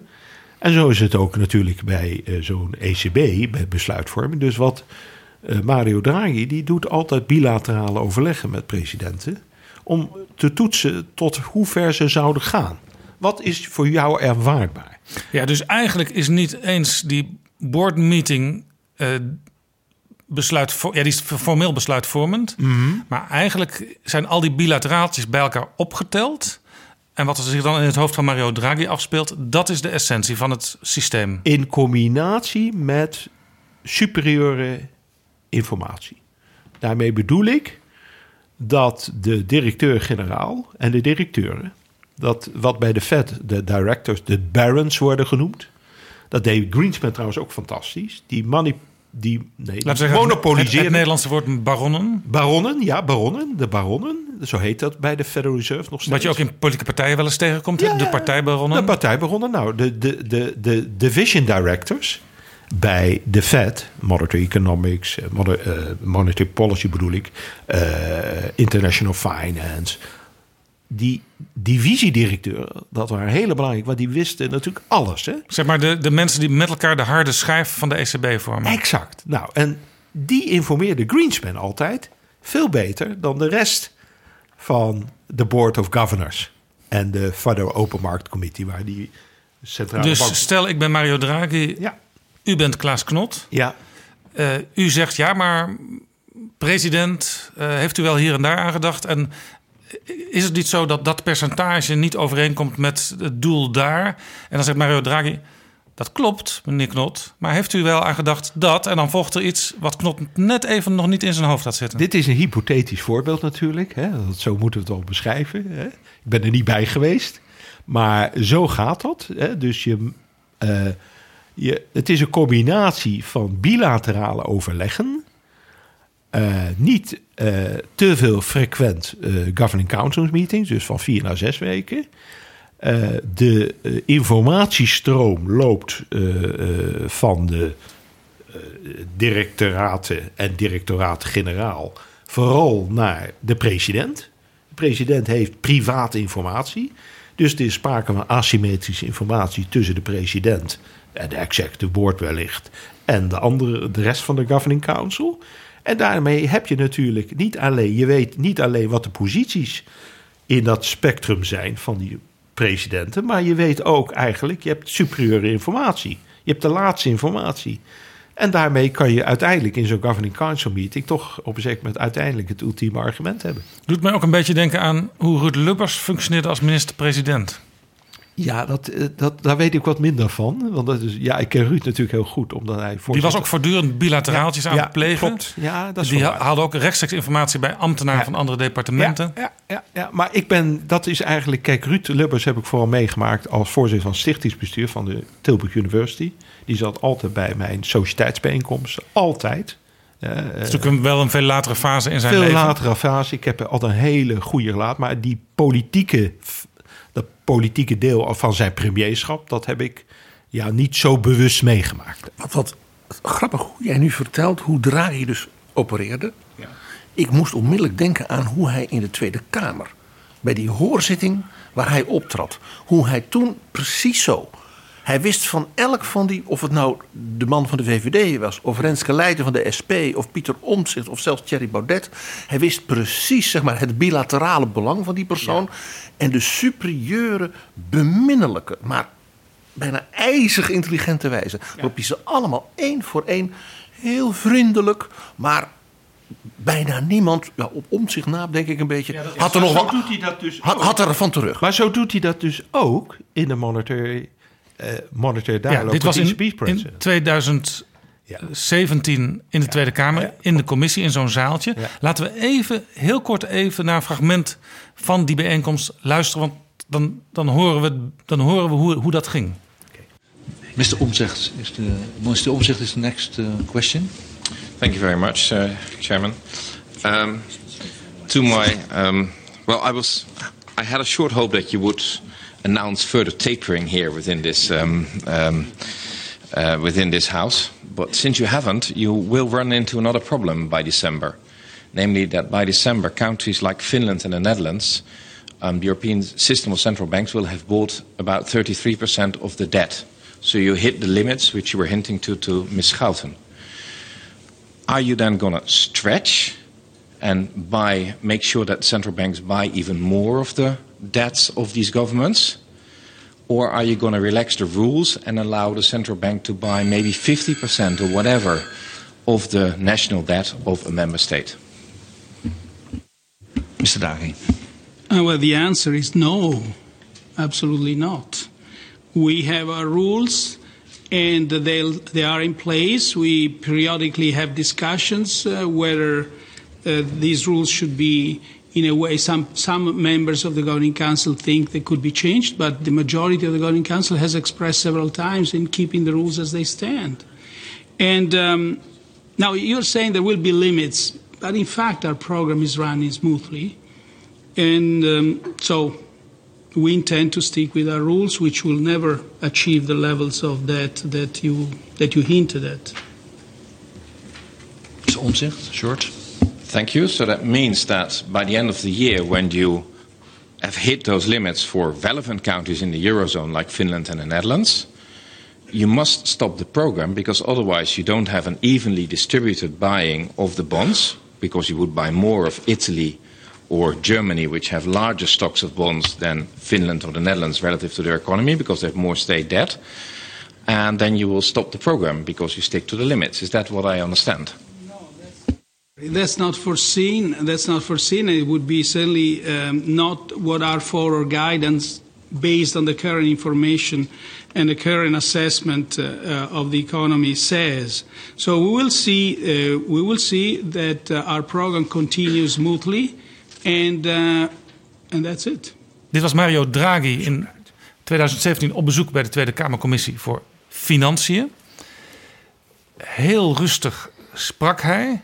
Eh, geen woord te veel. En soms toch even mensen keihard op de vingers tikken. zonder dat hij dat natuurlijk daadwerkelijk deed. Dat was Mario, Mario Draghi. Dat is, ik kan me ook nog herinneren dat op een gegeven moment de bel ging voor de stemmingen. En dat is nou typisch Mario Draghi. En toen ging die bel en toen zei hij: Did I say something wrong? Alarm. Alarm. Did I say something wrong? Nou, dit is, dit is Mario Draghi. Dit is ook heel humorvol. Hè? Nee, natuurlijk niet, zei volgens mij de Pieter Duisenberg. Pieter Duisenberg, hè, de zoon van Wim Duisenberg. Die was voorzitter van commissie. Nee, natuurlijk niet. U gaat u maar gewoon door.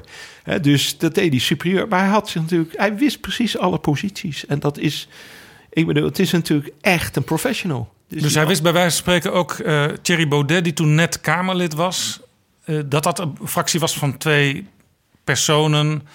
Eh, misschien op dat moment niet zo belangrijk, maar potentieel misschien wel. The euro is irrevocable, and this is the treaty. I will not speculate on uh, hypotheses that have no ground in the present treaty. Second, the euro has been a success for the eurozone and for especially for countries like the Netherlands. Well, clearly we we can disagree about the merits of the euro uh, currency, and uh, my view is that in non-euro countries, uh, the economic situation is significantly better. But um, just one point: you said you didn't want to speculate about the possibility of the eurozone falling apart. But isn't that precisely what you did in January when you were saying if Italy leaves, it will have to settle the bill? You were actually speculating about the breaking apart of the eurozone, and wouldn't it be intellectually fair to have the same uh, principles if the Netherlands decides to leave? I, um, in the European Parliament, I was asked the same question about that. I said one can have technical answers of all kinds, but the point is the euro is irrevocable, and I'm not going to speculate on hypotheses that have no ground whatsoever. We'll see about that then. We'll see about that, for sure. We waren in de Tweede Kamer. Ja. Eh, daar was Mario Draghi. Ja. En daar kregen we dus een klein inkijkje in hoe hij ook intern in dat grote bankgebouw, in die toren in Frankfurt opereert. Ja, zo opereert hij.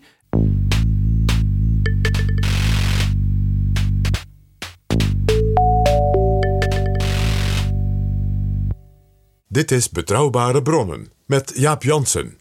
Mijn gast is Sylvester Eifinger en ik praat met hem over Mario Draghi en de Europese Centrale Bank. Eifinger ontmoet Draghi elk jaar in Sintra in Portugal bij het ECB Forum on Central Banking. U neemt altijd deel aan dat forum. Hè? U bent daar Ja. aanwezig en dat is, dat is eh, heel bijzonder, want daar zijn centrale bankiers niet alleen uit Europa, maar bijvoorbeeld ook uit eh, Australië, uit Japan, uit de Verenigde Staten. En Ja. u mag daarbij zijn. Ja, het is eigenlijk de regel is 50 centrale bankpresidenten en 50 hoogleraren uit Amerika, uit Europa, uit Azië, eh, maar dan wel echt mensen die eh, ja, top op hun vakgebied worden geacht. Hè.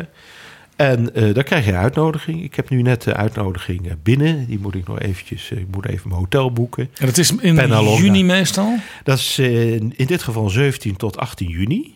Nee, tot 19 juni loopt het. Tot 19 juni. 17 tot 8, 19 juni. Dat is in een verbouwde abdij. Penalonga, die namelijk eh, de security... Even buiten Lissabon. Even buiten Lissabon in Sintra. Die dus, want de security is daar zo extreem. Ja, want je moet daar even in. Het financiële hart van de wereld is daar. Iedereen is daar. Ja, ik bedoel, alle centrale bankpresidenten die die toe doen. eh, die hoogleraar zijn misschien wat minder belangrijk. Die kun je vervangen. Maar, eh, maar die centrale bankpresident is toch wel lastig. Dus eh, je moet er toch niet aan denken dat daar een terroristische aanslag plaatsvindt. Nou, dus met andere woorden, dat is dus een heel afgeschermd compound. Echt een compound. Je rijdt daarin en dan heb je nog even een stuk te gaan. En eh, ja, om de vijf of tien meter staat er een security officer. Ik bedoel, en geloof maar niet dat als je badge vergeten bent op je hotelkamer, dat je, dat je het hotel uitkomt. En daar, daar ontmoet u dus eh, mensen die eigenlijk dezelfde ja, dingen in het hoofd hebben als u. Namelijk, hoe zit het met die monetaire politiek? Hoe functioneert de Europese Centrale Bank? Hoe gaat het met de economie in Europa? En het zal vast in de wandelgang ook wel een beetje geroddeld worden over Mario Draghi. Zeker. Nou, het begint er altijd op eh, maandag. Eh, dus maandag dan is de receptie op de lawn. Dan heeft iedereen net, netjes zijn pak aan met stropdas. En dan komt eh, Mario, maar ook Jean-Claude Trichet eens erbij. En al, iedereen, ja, helaas Wim niet meer. En die komt iedereen een handje geven persoonlijk. En even een praatje maken. En, dan, en, zo gaat dat even door. Dan hebben we het diner. Dan is meestal een keynote Ben Bernanke of Janet Yellen of zo iemand. Die gaat dan een dinner speech houden. De zittingen van eh, de panel en de papers. Er worden ook papers door eh, wetenschappers gepresenteerd. Hè, dus collega's eh, van mij. die zijn officieel openbaar. Wat niet openbaar is, zijn de lunches, diners en alles wat je bij de borrel bespreekt. Je bent daar met, met 50 bankmensen bijeen, 50 hoogleraren. Dus Ja. een klein gezelschap. Ja. Je kunt vanuit elke hoek van de ruimte kun je iedereen eigenlijk waarnemen. Ja, ja. Daar is dus ook Mario Draghi. Ja, zeker. Hoe, hoe, hoe, hoe is hij daar? Hoe loopt hij daar rond? Maakt hij grapjes? Eh, wat Ja, is het voor man Heel daar? ontspannen. Heel ontspannen. Heel charmant. Een buitengewoon charmante man. Echt. Ik bedoel, eh, respectvol naar mensen. Eh, ik bedoel, hij, Nou ja, een voorbeeld. Als je daar aankomt en de president van de ECB komt persoonlijk naar je toe om je een handje te geven om je te verwelkomen. Nou, dat is zeer respectvol en zeer charmant. En dat doet hij bij iedereen. En zo hoort het ook. En hij weet ook vaak wel, bij wijze van spreken, iets over Tilburg University of... Ja, nou ja, weet je, het gaat om personen. Hè? Je wordt daar dus niet uitgenodigd. Ik ben, word daar niet uitgenodigd als hoogleraar aan Tilburg University. Ik word daar uitgenodigd op persoonlijke titel. En ik heb natuurlijk heel veel gepubliceerd over de Europese Centrale Bank eh, in boeken, in publicaties. En ja, dat is de basis. Het is ook een persoonlijke uitnodiging. Je kunt hem ook niet overdragen. Mag niet over, is niet overdraagbaar. Je wordt op persoonlijke titel uitgenodigd. Ik was natuurlijk Wim Duisenberg fellow geweest, dus dat helpt ook wel even. En dan, eh, ja, dan mag je daar meedoen. En eh, dan is in de publieke gedeelte, zeg maar, met de panels, presentaties, daar stel je vragen. Nou, die kan je heel kritisch zijn. Af en toe dan fronst men wel eens een wenkbrauw natuurlijk. Eh, dat is niet helemaal de... de het, Nou, nou weet ik van mijn collega's in de financiële journalistiek... die kijken altijd met, of die luisteren altijd met een gespitst oor... naar een toespraak van een bankpresident. En dan Klopt. is er vaak één zinnetje wat Ja. de crux is. Ja. En dat wordt dan meestal ook de headline die dag of de volgende dag in de krant. ja. Gaat dat daar ook zo dat je denkt van... hé, hey, die Draghi op dit moment... eh, hij komt ontzettend positief over. Ehm, betekent dit dat hij misschien wel eh, volgende week... dat en dat besluit bekend gaat maken? Tuurlijk, tuurlijk, tuurlijk. Het is net zoals bij eh, Ben Bernanke, Janet Yellen en nu Jerome Powell, hè, Jay Powell. Als die, zeg maar, eh, die trouwens ook een hele goede president is hoor. Ik bedoel E plus hoor, Jerome Powell. En de vice president, de vice, chair van de Federal Reserve, dat is Rich Clarida. Eh, die ken ik ook nog van eh Ja. Maar laten we even Maar, ik bedoel, maar, ik bedoel, maar dat zijn dus mensen die dus... Dat zijn de informele meetings eigenlijk... waarin in een open wijze gedachten worden uitgewisseld. En u als ervaren eh, ganger naar die bijeenkomsten... heeft ook gezien, gemerkt dat bepaalde discussies die daar, daar speelden... dat die van invloed zijn geweest op bepaalde besluiten... die bijvoorbeeld zo'n ECB later nam. Ja, zonder meer. Zonder meer. Natuurlijk werden daar al eigenlijk testing the waters. Je gaat eerst even kijken wat is de temperatuur van het water. Eens kijken hoe het bij de collega's valt. Hoe valt het bij de collega's? Hoe valt het bij die hoogleraar? Want dat is natuurlijk toch ook... Die hoogleraar, dat zijn natuurlijk de opinieleiders. Want die schrijven in Project Syndicate. Die schrijven allemaal belangrijke columns. En zijn natuurlijk lekker eigenwijs af en toe.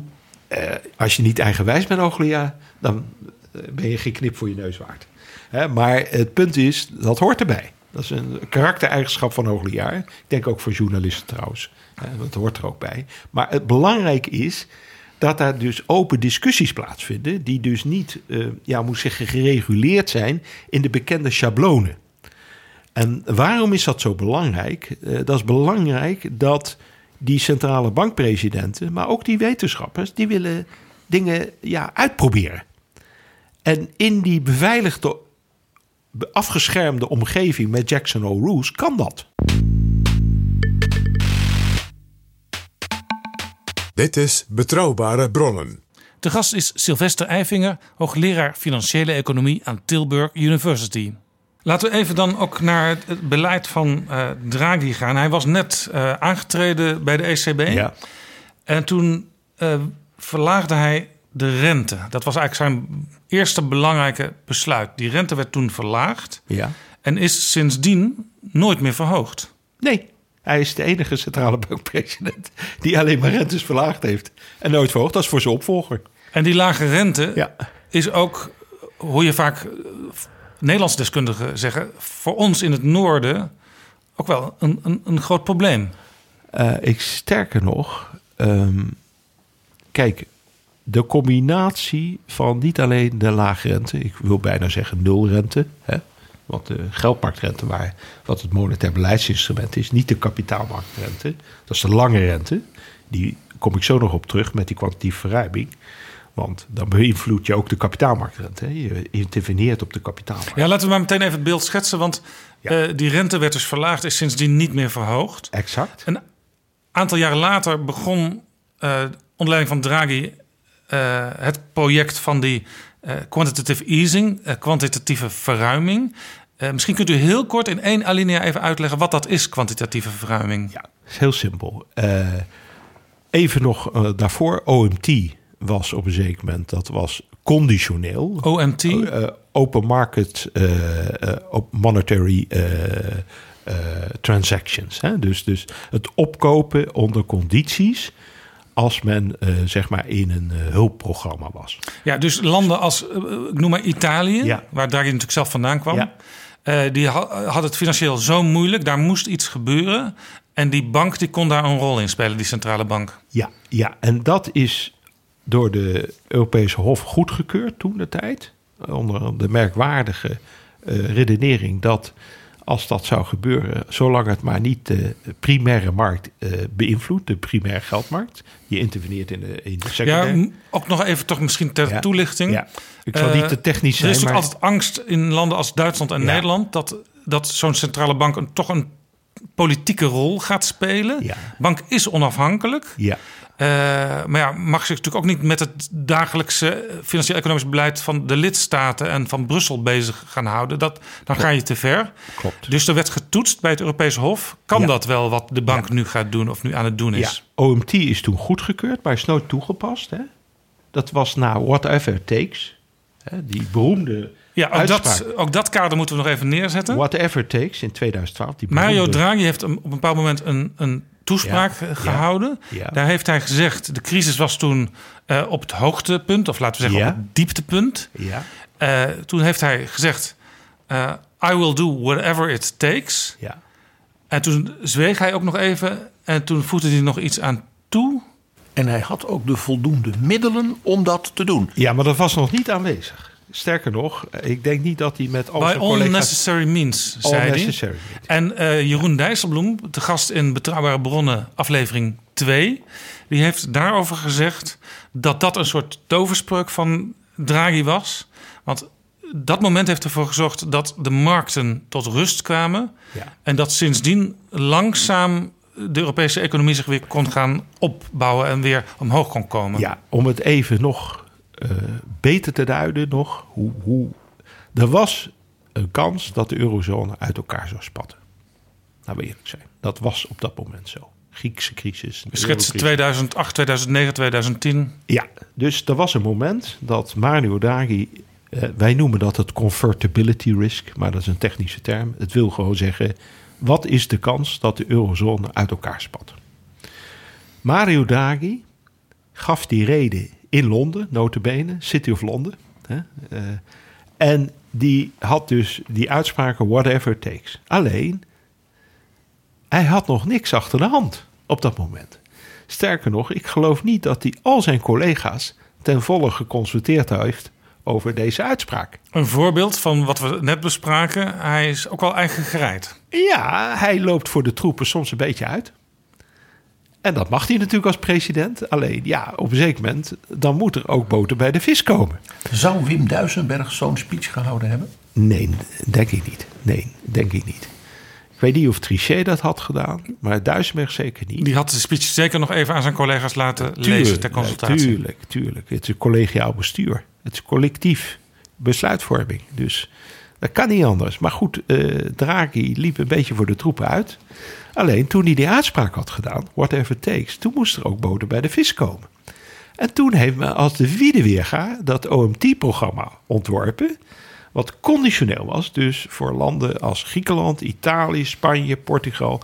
Als ze in problemen kwamen, als ze in Ierland, als ze op een zeker moment structurele vormingen afgedongen, dan was er het instrument van de OMT om dus op te kopen, Ja. obligaties op te kopen, maar het was dus conditioneel. Het is dus niet gebruikt, maar dat was wel whatever it takes by all necessary means. Ja. Kon op deze manier, als het nodig was geweest, ingevuld worden. Ja, eh, de Amerikanen zeggen wel eens, hè, ik weet niet van wie die uitspraak, eh, eh, eh, speak softly but carry a big stick. President Theodore Roosevelt. Oké, nou ja, jij weet alles. Dus speak softly and carry a big stick. Nou, dat is nou Draghi ten, ten voeten uit. Speak softly, hij zei whatever it takes. Maar men had door dat als iemand als Draghi dat zegt, dat er ook een stick was. Ja, Men wist alleen nog niet waar die stick zat. Wat, wat het nee, en die instrument stick was. moest eigenlijk nog een beetje worden uitgewerkt. Die moest nog uitgewerkt worden, ja. Toen zijn die afdelingen van, eh, van de ECB nou eens wiede weer aan de werk geweest. om natuurlijk dat eh, een, een, een programma, een opkoopprogramma, een conditioneel opkoopprogramma van obligaties te ontwerpen. Alleen het is nooit toegepast. Het was een beetje eh godzegenende greep dus. Ja, ja het was heel, heel, heel moedig, heel eh bravoer, heel eh, ondeugend. Maar het was op dat moment wel gerechtvaardigd.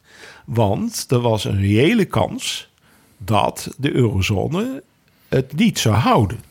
Zeker na de Griekse crisis en toen Italië nog. Dus besmettingsgevaar. Hè, er was ook besmettingsgevaar van Griekenland naar Italië. Eventueel naar Spanje, hoewel Spanje, Spanjaarden redelijk eh, de zaak op orde hebben gebracht. Hè, net zoals Portugezen. Italië natuurlijk niet. Hè. Dat is, maar dat besmettingsgevaar, kijk, en Griekenland, dat doe je in je, in je broekzak. Maar dat geldt natuurlijk niet voor Italië. Of Spanje. Of Spanje. Nou, de Spanjaarden die hielden natuurlijk, die hebben banken enorm gesaneerd. Die hebben structurele hervormingen doorgevoerd. Dat geldt ook voor Portugezen, geldt ook in bijzonder voor Ieren. Maar dat gold niet voor de Italianen. Nou, dus, dus daar was hem al een probleempje. Nou, dat OMT is nooit toegepast, want de Italianen wouden dus niet in het programma. Dus, en de OMT was conditioneel. Italianen wouden niet in dat programma, want dan geef je in feite je totale falen toe. Nou, dan is Brussel aan zet, hè? En Dan wordt de eh, macht overgenomen. Dan wordt in wezen eigenlijk de macht overgenomen. En dan wordt ge- gezegd, net zoals bij Griekenland... u zult eh, dit hervormen, u Een zult soort, dat wat voor Nederlandse gemeente de artikel 12-procedure Ja, is. de, de artikel 12-procedure, die dus eigenlijk voor Griekenland toegepast werd. Hè? Er kwam gewoon, hè, de, de, eh, daar kwam het driemanschap. Eh, en eh, dat driemanschap van IMF, eh, EU, Europese Commissie en ECB...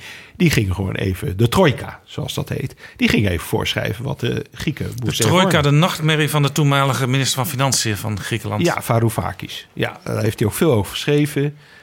Wel een beetje eenzijdig, zou ik zeggen. Ik bedoel... Zijn boek heet ook Adults in the Room. En met die adults wordt niet hij zelf bedoeld. Ja, ja, ja, ja, ja, ja. Maar het is een beetje, eh, nou laat ik zo zeggen, wel erg zijn perceptie. Toch ik denk, interessant. Jeroen Dijsselbloem heeft daar gelukkig ook een andere visie. eh, of Ja. andere En die visie van Dijsselbloem die wordt eigenlijk door al zijn collega's wel gedeeld. Wat Jeroen in zijn boek heeft geschreven, dat is denk ik ook een redelijke, accurate beschrijving van wat daar plaats heeft gevonden. En Varoufakis was natuurlijk een soort avant terrible. Eh, dat was hij al als hoogleraar, dat was hij zeker als minister van Financiën en ook niet handhaafbaar. Dus met andere woorden, de trojka die, eh, die vaardigt die, die, eh, die ah, ja, nou, ik wil niet zeggen adviezen, het waren directieven. Het was gewoon inderdaad artikel en, 12. En, en Griekenland is natuurlijk een relatief klein land, hè, 10 miljoen inwoners. Dus dat was nog wel te doen. Kijk, het, het was dagelijks natuurlijk de opening van het 8 uur journaal in Nederland. Maar het, het was te doen. Italië was natuurlijk een veel groter probleem geweest. Want dat is gewoon echt een groot land. vijfde economie van de EU. En nu van de eurozone natuurlijk. Ja, de, de vierde economie. Daar, daar kan je Ja, niet- Italië is bijna een aparte aflevering van Betrouwbare Bronnen waard. Gaan we misschien ook nog wel eens eh, doen. moet Misschien je ook- zeker doen. Mm, dat we u daar Maar, eh, meen- maar misschien mag ik dus aansluiten. Dus wat daar dus gebeurde, dus wat Draghi deed in 2012, dat was zeer verantwoord. Daar zou je mij niet over horen. Je zal mij niet kritiek hebben op wat hij daar deed, hoewel het wel heel apart was. Om inderdaad uitspraken van die orde te doen, zonder dat je dat allemaal geconsulteerd had met jouw eh, collega's, eh, Ja. of dat nou in de executive En in board- sommige hoofdsteden ging toch wel een klein rillinkje over de ja, rug. dat, die waren allemaal verrast. Ik weet zeker dat een aantal leden van de Governing Council... en misschien zelfs van de Executive Board... daar niet helemaal van op de hoogte waren. Om het maar even zachtjes te zeggen. Maar goed, eh, het is gezegd. De president heeft dat gezegd. En dan moet boter bij de vis komen. Dat was dat OMT-programma, conditioneel. Alleen, dat is nooit toegepast. Dat is toch fascinerend. Dus je komt met wat, dan werd genoemd de Big Bazooka. Hè? Ja. En je, je gebruikt hem niet. Want blijkbaar was de dreiging ermee al voldoende om iedereen, ik zal maar zeggen, te ontnuchteren. Exact. Die stik die was achter de rug en ze wisten dat die stik er was. Alleen hij is nooit toegepast. Alleen er is een andere stik toegepast. En dat is QE, het opkoopprogramma van staatsobligaties. Alleen dat is dus niet conditioneel. Dat is onconditioneel. Dus je hoeft niet in een hulpprogramma te zitten. Je hoeft geen directieven te krijgen uit Brussel over wat je aan structurele hervormingen moet doen. Het QE-programma is eigenlijk net zoals eh, in Amerika TAR-programma, het opkoopprogramma van obligaties. Ja, in, feite, in feite voor geld. voor de niet geschoolde eh, leerling. Ja. Staten, landen, overheden hebben eh, obligaties. Ja. Eh, de bank zegt, wij nemen, eh, wij nemen dat over, de waarde daarvan. Dan krijg je dus geld wat je vrij kunt besteden... om bijvoorbeeld jouw economie een oppepper te geven. Ja, maar het heeft dus twee aspecten, Jaap. Kijk, als je opkoopt, obligaties, overheidsobligaties... of zelfs corporate bonds, hè, bedrijfsobligaties... daar interveneer je in de kapitaalmarkt. Kijk, de geldmarkt is altijd het domein van de centrale bank geweest. Dus liquiditeitsverschaffing.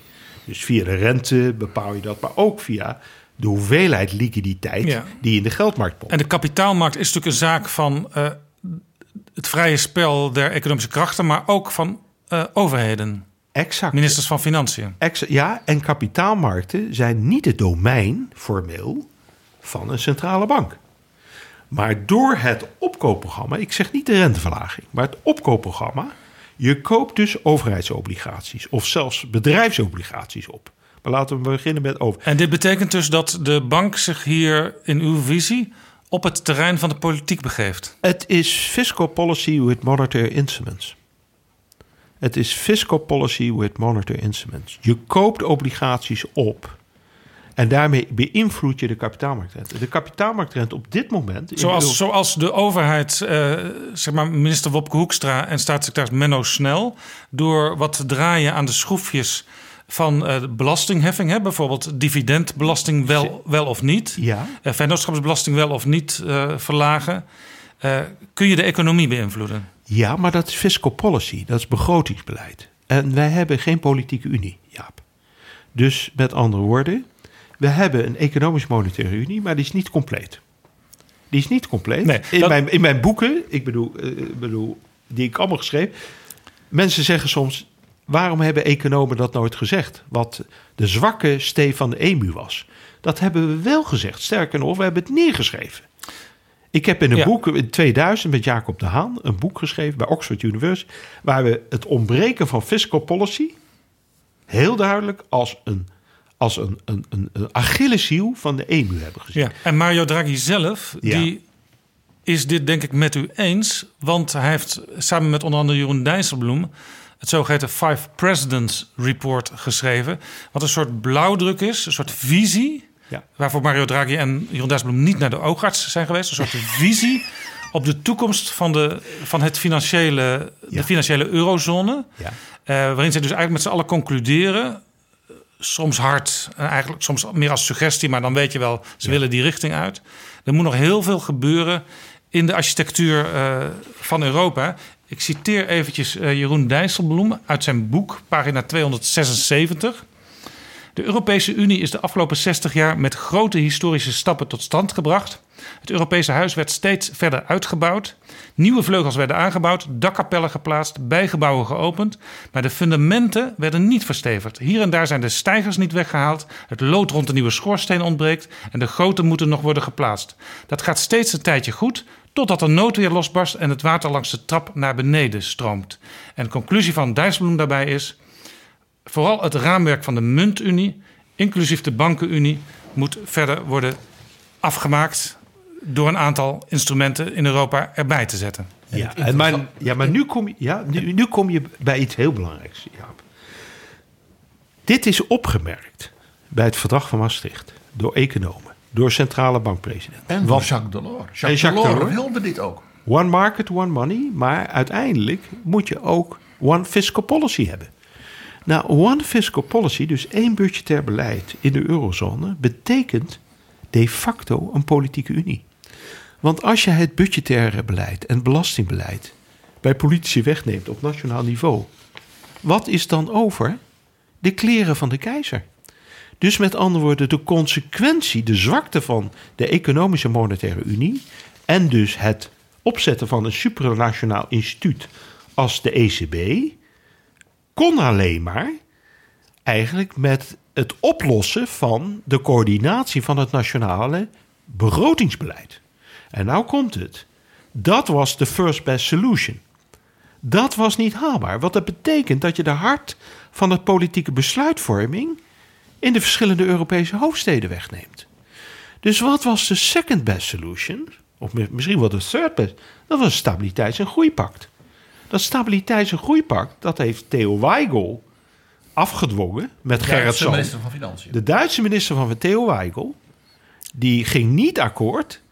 En daar zijn, en Gerrit Salm is heel veel bij Theo Weigel geweest. En Theo Weigel heel veel bij Gerrit Salm. Gert Salm, oud-minister van Financiën. een van de Toenmalige minister van Financiën. van Jeroen Dijsselbloem. Exact. Maar bij- in de Hoekstra. tijden van het verdrag van Maastricht was Gerrit Salm de minister van Financiën. eh, en Dat was Wim Kok. ja, sorry, Wim Kok, ja, daar heb je gelijk in. Ja, eh, bij de introductie van de euro. Je hebt gelijk, je hebt gelijk. Correctie is terecht.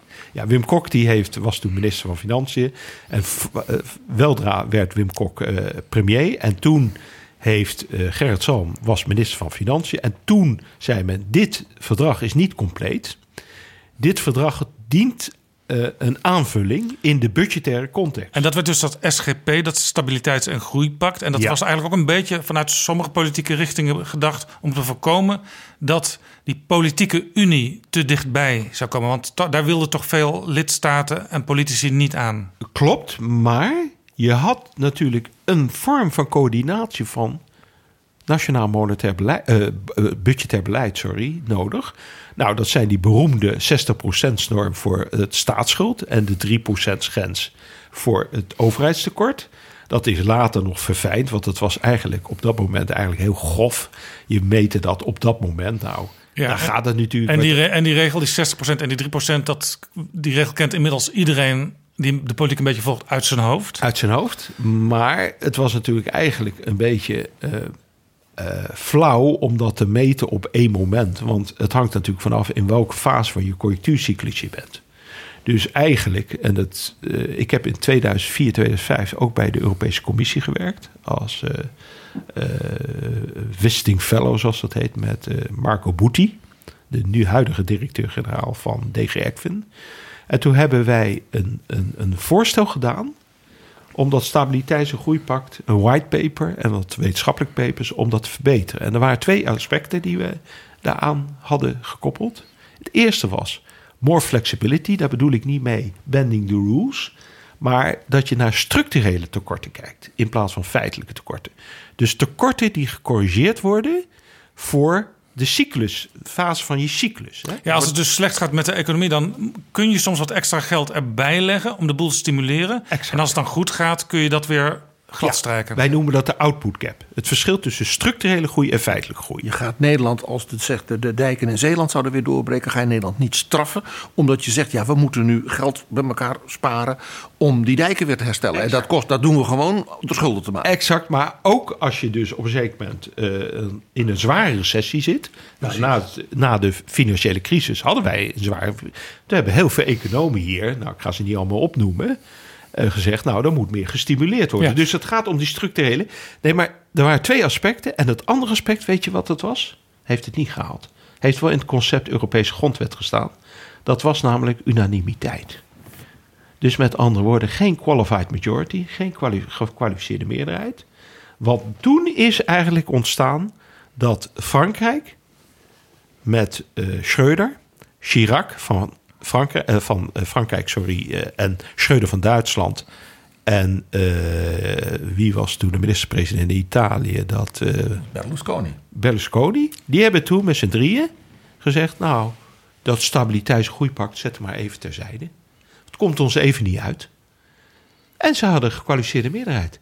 Dus ze konden op een zeker moment... ja. De, de, de, de zondaren konden zichzelf maar absoluut toch even, we gaan, we gaan even terug naar de lijn van het gesprek. Eh, we, zijn, we zijn al, nou, laten we zeggen, 1 uur en 25 minuten in gesprek inmiddels. Oké, goed. Eigenlijk, ik, ik probeer erachter te komen. Wat is die Mario Draghi nou voor een bankpresident? Hoe functioneert hij? Wat kunnen we ervan leren? Ja. En wat ik tot nu toe heb geleerd is... er zijn nog heel veel ontbrekende schakels in... zoals je zeg maar, een optimaal financieel systeem zou Ja. inrichten. Maar stukje bij beetje met het boek van Machiavelli in de hand... zorgt Draghi ervoor dat er toch wat meer politieke greep op Europa komt vanuit Frankfurt. Eh, De Europese Centrale Bank is sinds de financiële crisis is meer gepolitiseerd. Dat kan je niet ontkennen. En dat is ook begrijpelijk, want dat geldt ook voor eh, het, ja, zeg maar de interventie van ministers van Financiën ten opzichte van banken. Banken moesten gered worden. Dus de politiek was aan zet. Dus op een zeker moment, op dat moment, zie je dus dat ook de onafhankelijkheid van een centrale bank, maar ook van financiële toezichthouders, onder druk staat. En dat is ook logisch. Hè, er was zo'n grote financiële crisis geweest. Dat de, de politiek die had natuurlijk gewoon de regie naar zich toegetrokken. En dat is ook begrijpelijk. Dat zie je ook met de eurogroep, hoe belangrijk die is geworden. eh, met, met de voorzitters. En eh, uiteindelijk eh, betekent dat wel dat op een zeker moment wel ook de ECB daar een rol in moest spelen. En als er dus geen Europees begrotingsbeleid gevoerd wordt, sterker nog, als de coördinatie van het begrotingsbeleid tussen de nationale overheden onvoldoende is, dan is er maar één supranationale instantie, dat vond Mario Draghi, die dat kan doen. Ja, dus ook als je eh, ministers van Financiën hebt die het laten afweten, dan, dan komt er een moment, dan komen er momenten dat de ECB wel moet handelen. Dat heeft Draghi letterlijk ook gezegd. Hij zegt natuurlijk is begrotingsbeleid is het prerogatief van ministers van Financiën, van de Eurogroep. Maar in de omstandigheid dat wij geen politieke unie hebben, wij hebben zelfs geen afspraken over coördinatie van begrotingsbeleid. Ja, nu een beetje meer dan daarvoor. Is het de verantwoordelijkheid, dat is ook zijn visie, is het de verantwoordelijkheid van de ECB om in te grijpen? Ja, en hij heeft die Big Bazooka had hij achter de hand, maar niet toegepast. Ja. Hij is op een gegeven moment wel begonnen, de bank is begonnen onder zijn leiding met die kwantitatieve verruiming. Ja. En eh, we hebben het net al even samengevat, maar je zou ook kunnen zeggen, zeg maar, met Nederlandse ogen gezien, eh, het noorden helpt het zuiden. Eh, dat is ook zo, want kijk, je moet zo zien. Je hebt de private besparingen, je hebt de, eh, eh, de, de gewone besparingen en je hebt de pensioenbesparingen. Hè, de, de pensioenen die wij met ABP, PGM, met welke eh, pensioenfonds wij Voor Nederland ook heel belangrijk, hè, want wij hebben als Nederland iets van 1500 miljard in de pensioenfondsen zitten. ja. Als je over heel Europa kijkt Ja. hoe de pensioenfondsen in elkaar steken, dan heeft Nederland nou in de richting van 60% van het totaal aan fondsen Klopt, is van Nederlanders. klopt, klopt. Dus je- Omdat wij een kapitaaldekkingsstelsel hebben. wordt ook altijd gezegd Nederland heeft het beste stelsel ter wereld. Moet natuurlijk wel een en ander aan veranderen, maar dat is een andere discussie. Ja. Eh, tegelijkertijd zien andere landen in Europa natuurlijk... Hey, wij hebben gefaald, wij hebben helemaal een- geen goed stelsel. omslagstelsel. Eh, dus er wordt zelfs wel Pay as you go. gepleit... misschien moeten we het een beetje gaan Europeaniseren. Nou, dat kan dus niet, want zijn private contracten. Ik heb als ambtenaar heb ik een ABP-pensioen als ik met emeritaat ga. En ik heb daar keurig eh 40 jaar voor betaald.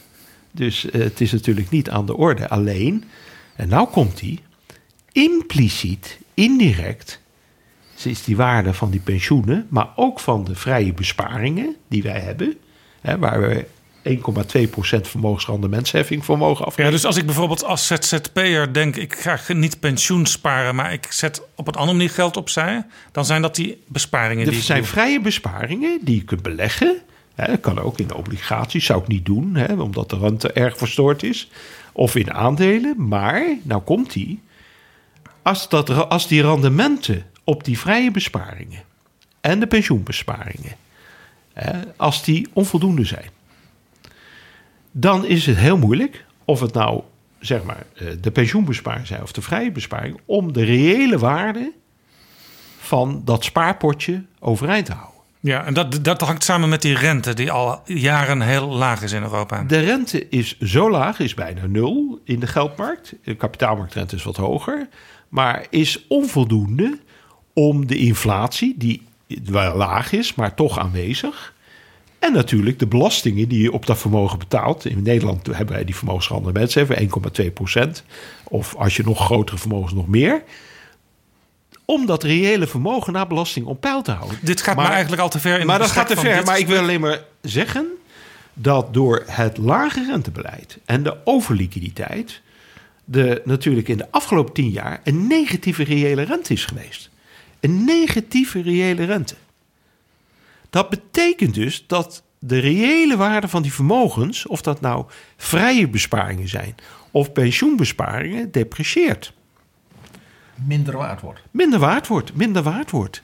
Dus met andere woorden, en dat is natuurlijk in wezen ook de consequentie van dit beleid, van het opkoopbeleid. Niet alleen de lage rente, maar opkoopbeleid leidt tot herverdeling tussen spaarders en schuldenaren. Ja, dus de, door de herverdeling wordt, laten we even- tussen aanhalingstekens zeggen, ons geld in het noorden Ja, wordt minder waard. ja omdat wij meer besparingen hebben. Pensioenbesparingen, vrije besparingen. Dat geldt voor niet alleen Wij worden gestraft voor ons goede persoonlijke beheer. Ja, Maar goed, je zou ook kunnen zeggen in Europa, in het grote Europa, solidariteit is ook wat waard. Ja. En daardoor is misschien die euro niet uit elkaar gespat. Eh, ja, maar dit gaat wel ver. Kijk, die euro, die speelde dat, dat convertibility risk, hè, dus de, de, het uitspatten van de euro, speelde in 2012.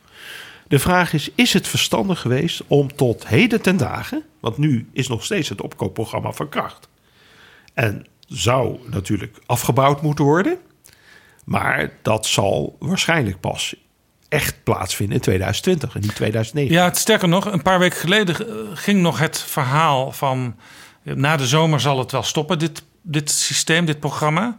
Inmiddels is al duidelijk geworden dat het het hele jaar door zal gaan. Ja, en de vraag is wanneer zal het dan in 2020 begin, midden of eind worden afgebouwd? In ieder geval ver nadat Draghi... Wat is de reden dat daar maar mee doorgegaan wordt? Want eh, al een jaar of drie is eigenlijk de financiële crisis achter de rug. Ja, Dus het is niet meer nodig, zou je nee, zeggen? nee, nee, maar eh, één, dat is een formele reden die de ECB opgeeft. De groei is te laag. Nou, dat, de groei is helemaal niet laag.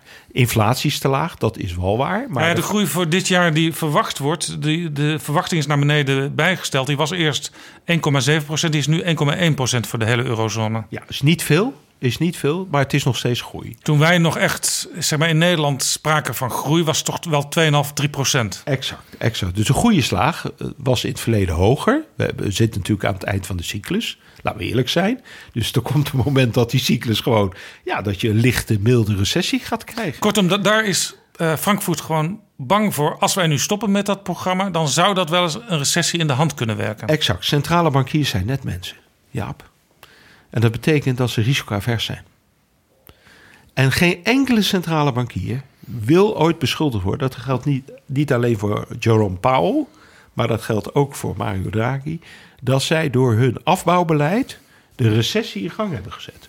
Maar ik had eh, Nee, maar het is wel belangrijk. Ja, dus wat het kan net het setje zijn. En dat zo percipieer. Dat begrijp ik, dat begrijp ik. Maar aan de andere kant, en dat is maatschappelijk ook niet irrelevant, denk ik. Ja. Ik had hier in Betrouwbare Bronnen te gast Kim Putters van het Sociaal en Cultureel Planbureau. Ja. En hij zegt, eh, er is veel onvrede in de middenklasse in Nederland. De gele hesjes, zoals in Frankrijk, die zie je hier in Nederland nog niet. Maar ze hangen al wel klaar aan de kapstok. En die onvrede bij de middenklasse hangt natuurlijk ook samen met bijvoorbeeld... hoe gaat het verder met mijn pensioen? Ja, dat, kijk, die middenklasse, die heeft de grootste problemen. Die middenklasse, die heeft niet alleen afnemende werkgelegenheid, die heeft ook afneming van inkomen, inkomensonzekerheid, ook met de klimaatakkoorden en zo. Daar gaan we allemaal niet. Be maar ook in termen van vermogens. Er zijn bescheiden vermogens, maar die vermogens nemen reële waarde af. Ik heb na de crisis heb ik ooit gezegd, had ik het in 2008 in het FD over de muitende middenklasse. Dat die gaat komen. Het 2008, dus inmiddels eh, Tien jaar geleden. 11 jaar geleden. Eh, ja, 10, 11 jaar geleden. 2008, 2009. Het stond in het FD. En toen kreeg ik van collega's, maar ook van columnisten, ik ga ze niet met namen noemen, die zeiden ja, die Eivingen noemen we wel de mij, maar ik voorzien ze niet op Malieveld. En toen zei ik, nee, maar daar hebben ze te druk voor. Die mensen moeten heel hard werken. Die hebben twee banen en die hebben twee of drie kinderen, et cetera. Dat lukt ze niet. En een huis staat onder water. En een huis staat onder water, dus die hebben geen tijd om te demonstreren. Maar er is heel veel onvrede. Die onvrede is natuurlijk in Frankrijk en eh, met de banlieue veel groter dan eh, bij ons. Wij hebben natuurlijk veel cohesie, sociale cohesie. Daar spreekt ook eh, Kim Putters vaak over. Maar je ziet dus wel dat die onvrede heel erg bij de middenklasse aanwezig is. Alleen het manifesteert zich niet zozeer in gele hesjes... als wel in populistisch stemgedrag. Dus de opkomst van partijen als PVV en Forum voor Democratie. Dat soort partijen. Zoals we deze week ook weer zagen bij de Provinciale Statenverkiezingen. Exact. Die zijn natuurlijk ja, eh, toegenomen door de onzekerheden. Niet alleen van de lagere klasse, maar ook van de middenklasse, lagere middenklasse. Misschien niet de hogere middenklasse, die kan zich nog wel enigszins beschermen. Dus met andere woorden, het zijn de onzekerheden die tellen. Mensen voelen onzekerheid over hun baan, onzekerheid over hun inkomen, onzekerheid over hun vermogen. Dus die zeggen, ja, en we werken zo hard. Worden wij dan door niemand verstaan? Nou, en ik begrijp, de middenpartijen hebben dat heel goed door hoor. De middenpartijen definieer ik als VVD, CDA, PvdA, eh, D66, allemaal GroenLinks, keurig. Zeg maar de partijen die vroeger in de Tweede Kamer groot waren, eh, die nu kleiner zijn en wat daar net omheen hangt. Het is bindmiddel, maar je moet beseffen dat die erodering van de middenklasse. eh, Middenklasse is het cement van je samenleving. De ruggengraat. De ruggengraat en de cohesie van je samenleving wordt gevormd door de middenklasse. Alle landen die een middenklasse ontbreken, daar heb je meestal problemen. Die middenklasse is heel belangrijk. In Nederland hebben we altijd een hele sterke middenklasse gehad. En die middenklasse die, eh, is zeer ontevreden. Die gaat niet muiten. Die gaat niet misschien naar het Malieveld. Hoewel af en toe, hè, dat heb je nou maandag gezien. Alleen dan wordt, het, dan wordt het weer teruggeroepen. Maar die voelt zich niet gehoord. En hoe manifesteert zich dat stemgedrag? Daar, door populistische partijen, dwaalleraren zou ik willen zeggen. Dwaalleraren, dat zijn Thierry Baudet en Geert Wilders. Die makkelijke oplossingen noemen, die geen oplossingen zijn. Dat zijn complexe problemen. Ja, en wa- wat we misschien zelfs zien, de, de, de, de, de onderzoeken over stemmotivatie moeten natuurlijk nog komen naar aanleiding van de statenverkiezingen. Ehm, waar Wilders eh, waarschijnlijk toch een beetje de, de, de onderkant en de onderkant van de middenklasse aansprak. eh, zijn er nu ook bijvoorbeeld, ik denk ook aan uw universiteit, zelfs onder uw studenten, eh, mensen die op Thierry Baudet hebben gestemd. Het zou best. Op de partij van Thierry best. Baudet. Hij heeft eh, Blauwe Maandag zelfs bij ons nog gewerkt. Toen hij net gepromoveerd was in Leiden. bij, Samen met Paul Scheffer. Paul Scheffer, ja, ja, ja. Maar is heel snel weggegaan. Maar met andere woorden, ook de, wat vroeger werd, wel genoemd werd, de weldenkende klasse, blijkt niet ongevoelig voor profeten als Thierry Baudet. De man spreekt keurig Nederlands. Ziet er beschaafd uit. Speelt zelfs piano. Houdt van lavendel. Ja, ik bedoel, het is een beschaafde man. Op zich. Op het eerste gezicht. Alleen de dingen die hij zegt zijn wat minder beschaafd. Dus het is eigenlijk wat Wilders, zeg maar, voor misschien de onderklasse formuleerde. Thierry Baudet, die formuleert dat voor de lage middenklasse. En zit dus eigenlijk gewoon af te stoepen van VVD en CDA. Dat zijn ook de partijen die die ook altijd aanvallen. En je zou dus misschien, als je naar het grote beeld van Europa kijkt, kunnen, Ja. kunnen vaststellen: het beleid van Draghi heeft in zekere zin positief gewerkt, want de eurozone is niet uit elkaar gespat. Ja, zeker. Maar langzamerhand moet ook de ECB toch bedenken van wat wordt de volgende stap? Want die middenklasse moet wel bij het, de samenleving, bij de maatschappij betrokken blijven. Die moet wel het gevoel hebben, wij doen ertoe en wij worden niet als een soort quantité negligible beschouwd door de politieke leiders. Tuurlijk. En dat is het gevolg natuurlijk van het gevoerde beleid. Waarin dus, eh, zeg maar, door het opkoopprogramma toch de spaarders gestraft worden en de schuldenaar beloond. En nou, toevallig zitten die spaarders vooral in noordelijke landen en de schuldenaar vooral in zuidelijke landen. Dat is dus een herverdeling tussen noordelijke en zuidelijke landen. Dat is dus in wezen wat ik zei, fiscal policy with monetary instruments. Ja. En dat kan En niet. dat mag kan- eigenlijk niet. En dat kan ook niet eeuwig doorgaan. Nou, volgens het verdrag van Maastricht is dit dus eigenlijk verboden. Alleen nu komt het. Is Mario Draghi crimineel? Nee, helemaal niet. Hij, eh, hij zoekt de randen op. Hij zoekt de randen op van het verdrag van Maastricht. En dat is zo goed recht. Dat is zo goed recht. En het Europese Hof is hem daar ook nog bij ter wille.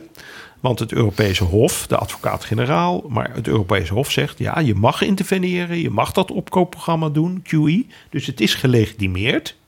Maar je mag, en dat is een hele vreemde redenering, je mag wel interveneren in de secundaire markt. Dus je mag obligatie opkopen bij banken en andere, hè, pensioenfondsen, noem maar op.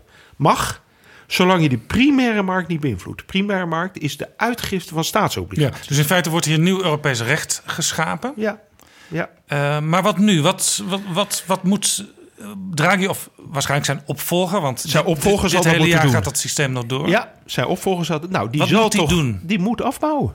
Dat, kijk, het zijn twee dingen die moeten gaan gebeuren. Eh, net, kijk even naar de Federal Reserve System. Hoe die daarmee in zitten. Je moet eerst het opkoopprogramma afbouwen. Dat moet. Ik bedoel, er is geen reden om dat in 2020 nog te blijven continueren. En dan kun je pas in wezen de rente verhogen. Want als je het opkoopprogramma termineert eh, en de rente tegelijkertijd verhoogt, dan moet je heel veel verlies nemen op je eigen centrale bankbalans. Dan gaat de ECB dus heel veel eh, verliezen leiden. En die moeten ze weer door vertalen naar de nationale overheden, nationale centrale banken. Zullen ze niet doen. Dus ze zullen eerst het opkoopprogramma afbouwen. Alleen dat is nu verschoven van 2019 tot 2020. Ik vind dat te laat. Vind ik echt. Ik vind dat je dat veel eerder had moeten doen. En dan uiteindelijk de rente ook weer naar marktconforme rentes brengen. En dat geldt vooral voor de kapitaalmarktrente, want die is niet marktconform. La- Laten we dit dus als ehm, programma neerleggen voor de ECB die aan het eind van het jaar, tegen het eind van het jaar aantreedt onder leiding van de opvolger van Mario Draghi. Wie moet hem opvolgen? Ik zal een aantal namen noemen die je wel hoort al, al, al tijden. Jens Weidmann wordt natuurlijk wel genoemd, de, de, de Duitse bankpresident. Eh, daar wordt dan ook altijd meteen bij gezegd: ja, het is een strenge Duitser. Dus de zuidelijke landen zullen dat misschien niet zo fijn vinden. Al heeft recent Giovanni Tria, de minister van Financiën van Italië, gezegd: de beslissing moet niet te veel afhangen van gebeurtenissen in het verleden. Dus misschien zou zelfs Jens Weidmann kunnen. Eh, een aantal mensen die nu al in dat bestuur zitten worden genoemd. Eh, ook natuurlijk een bekende naam als Olly Rehn, de oud-eurocommissaris uit Finland wordt genoemd. Christine Lagarde van het IMF eh, wordt genoemd. Zou ook interessant zijn, hè, want er zit op dit moment eh, maar één vrouw in de directie van, van de centrale bank. Sabine Lautenschläger is dat. Ja. Naam waar we eerder niet op konden komen. Ja. Ja, als een Duitser het niet kan worden, misschien wel. Dan zou je zeggen, dan kan onze eigen Klaas Knot het ook niet worden. Want ja, die is het meestal eens met de Duitse lijn. Ja, ja, en we hebben natuurlijk de eerste president van de ECB ooit geleverd. Dat, dat Wim Duisenberg. Maar dat is maar voor een korte periode geweest, voor vijf jaar. In, in de opstartfase. U kent al die mensen, hè? Ja. U kent al die potentiële kandidaten. Nou, ik heb wel één suggestie. Eh, en die is onconventioneel, als ik het zo mag zeggen.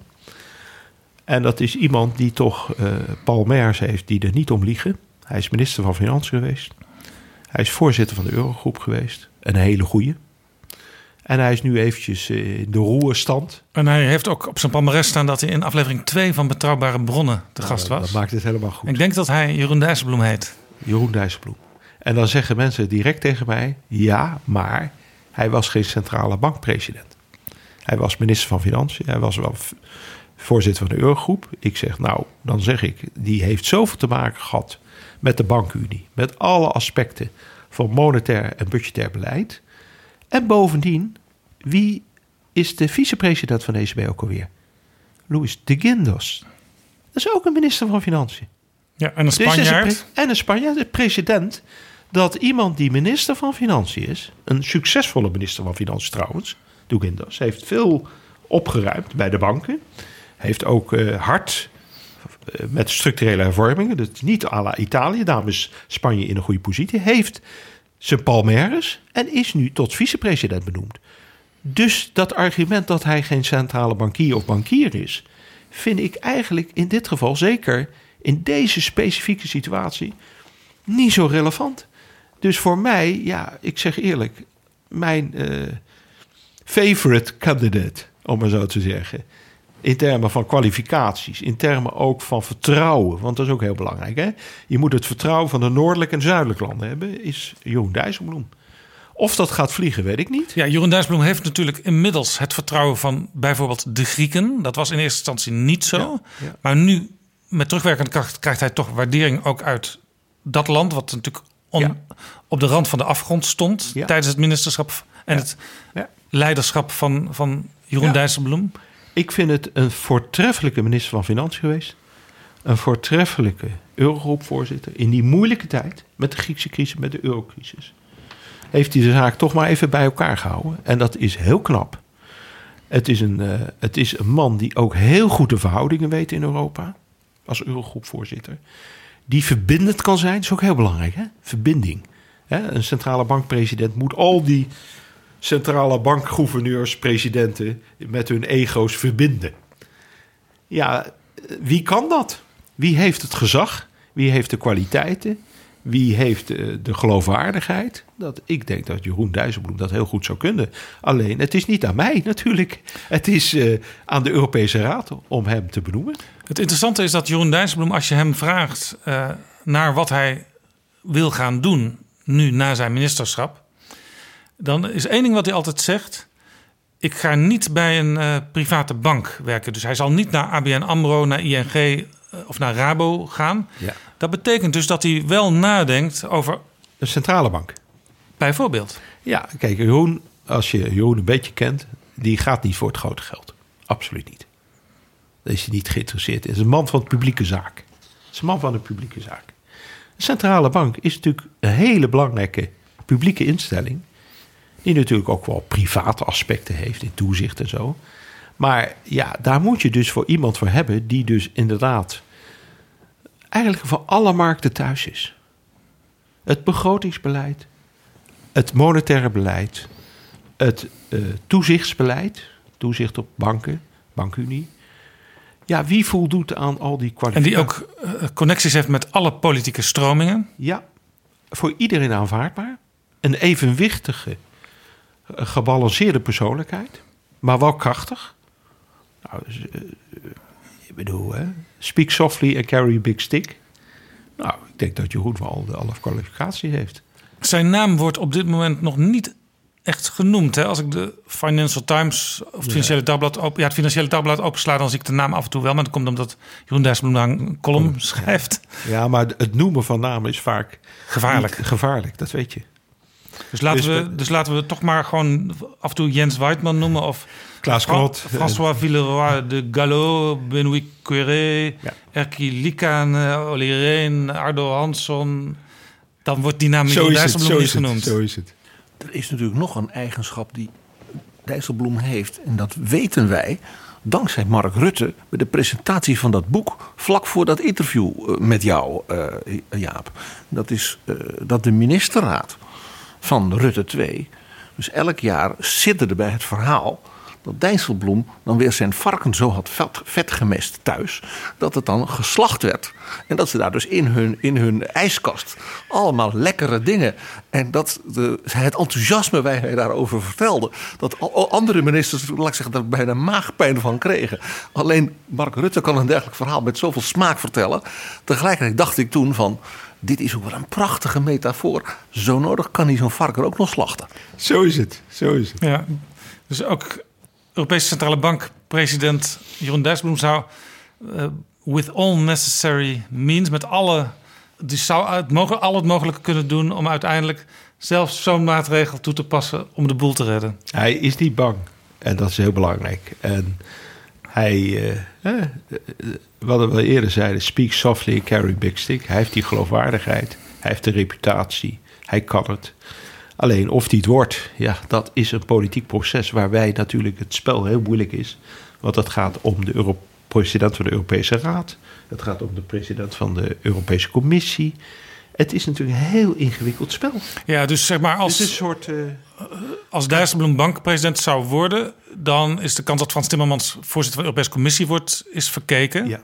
Zonder meer. En dan zal ook Mark Rutte niet meer gevraagd worden voor een Europese topfunctie. Je Want Nederland is dan al zwaar bedeeld. Ja, je krijgt één topjob. Dus ook daar speelt natuurlijk ook nog heel ingewikkeld proces... wat na de Europese verkiezingen in mei op gang komt.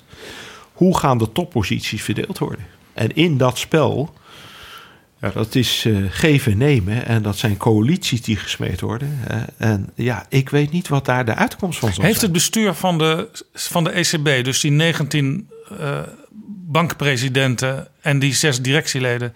hebben die hier ook nog invloed op? op wie Die, dragen, potentieel... die kunnen natuurlijk voordragen en die kunnen het adviseren... maar uiteindelijk is het prerogatief van de Europese Raad. Ja, dus Mark Rutte en zijn collega-premiers en presidenten... die nemen uiteindelijk een besluit. Ja, ja, en daar zijn natuurlijk senior mensen zoals Macron en Merkel die zullen daar een hele grote Ja, rol nou spelen. wil het voordeel voor Jeroen Dijsselbloem dat hij lid is van En Marche, de partij van Macron. Ja, dat is heel toevallig, hè? Wat hij bij eh, Betrouwbare Bronnen vertelde. Ja, heel toevallig. Ja, voor een PvdA in de liberale stroming. Ja, dat is heel bijzonder. En mevrouw Merkel zal natuurlijk de grote waardering voor Dijsselbloem van Wolfgang Schäuble in haar Zeker, achterhoofd hebben. zeker, zeker, zeker. Hij heeft het respect ook van Macron en Merkel. En hopelijk ook de steun van anderen. Nou, ik bedoel, maar ja, het is wat ik zeg, het is. eh, ik kan die kandidaat noemen, omdat ik zeg dat hij heel geschikt is. Maar ik kan eh, niet op een zeker moment zeggen wat uit dit ingewikkelde kaartspel gaat komen. Dat kan ik niet. Hè? Eh, en daar moet ik ook niet aan beginnen, want het niet mijn, zeg maar, mijn comparatieve voordelen. Zo zal ik. We gaan naar het einde van dit gesprek. Ja. Wat moet de Kamercommissie eh, aan de orde stellen in de ECB, in die centrale bank, als ze daar bij Draghi op bezoek zijn? Essentieel is, wanneer gaat u normaliseren? Wanneer gaat u het aankoopbeleid afbouwen? Hoe gaat u dat doen? Hoe gaat u op een zeker moment ook de rentes normaliseren? Niet alleen de geldmarktrente, maar ook de, vooral de kapitaalmarktrente. Op wat voor wijze gaat u dat aanpakken? Eh, want uiteindelijk is er geen enkele objectieve reden om dit onconventionele monetair beleid, want zo noemen we dat, voor te zetten. En dan zal Draghi zeggen: Ik begrijp uw zorgen. Wacht op de daden van mijn opvolger. Ja, dat, nou misschien dat hij het iets anders gaat formuleren. Dan is eh, maandag de Kamercommissie ook nog op bezoek bij de toezichthouder, de Europese toezichthouder op de pensioenfondsen. Ja. Wat moeten de Kamerleden daar aan de orde stellen? Ja, dat toch wel het heel zorgelijk is dat de pensioensystemen in Europa zo ongelooflijk verschillend zijn. Dat vind ik echt wel een zorgpunt. Want je kunt wel zeggen, ja, onze pensioenen zijn onze pensioenen. Dat zeggen we natuurlijk wel. Hè? De ABP, PGM of wat dan ook is. Maar er is toch wel een probleempje. En we hebben natuurlijk nu eh, enorm veel problemen met onze pensioenfondsen, met de dekkingsgraad. eh, die te maken heeft toch wel met de enorme lage kapitaalmarktrente. Ja, dus dat hangt met elkaar samen. Het beleid van Europa en vooral ook van de centrale bank heeft directe gevolgen voor de waarde van onze pensioenen. Ja. Dus zou het interessant kunnen zijn als andere landen ook gaan nadenken over een andere nieuwe Pensioenstelsel. en meer waardevaste vormgeving van hun stelsel. Maar dat is heel moeilijk, Jaap. Want je zit in een vergrijzing. Italië vergrijst, alle landen Het is vergrijzen. eigenlijk te laat al. Tuurlijk is het te laat.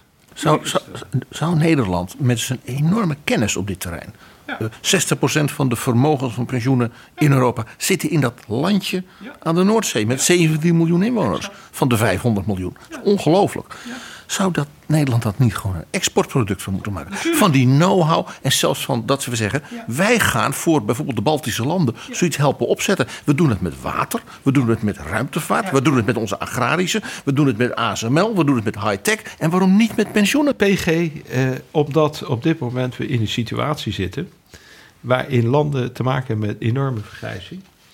En eh, de budgettaire ruimte om van een omslagstelsel naar een kapitaaldekkingsstelsel te gaan, dus zeg maar dat gezonde stelsel wat wij hebben, is natuurlijk heel kostbaar. Het is gewoon heel kostbaar. Hè, kijk, het, precies wat Jaap zei, dat had je eigenlijk al in veel eerder stadium moeten doen. Maar stel je, Dat had je in de rijken toen, het, toen de zon scheen. Dan repareer je je dak, hè? Zoals, en niet als het regent. Nou, en het gaat nu binnenkort waarschijnlijk een beetje regenen. Hè? We gaan toch een beetje de kant van de recessie. Dus het is niet het optimale moment, druk maar zachtjes uit, om nu je pensioenstelsels te gaan hervormen. Dus dat is eigenlijk al te laat. Maar het is wel een probleem. Want hoe moeten die pensioenen in een omslagstelsel in Italië, in Frankrijk, hoe moeten die opgebracht worden? Dat kunnen geen waardevaste Nee. pensioenen zijn. Absoluut niet. En dat is wel een grote zorg, want hoe gaan we dat dan suppleren? Hoe gaan we dat dan oplossen?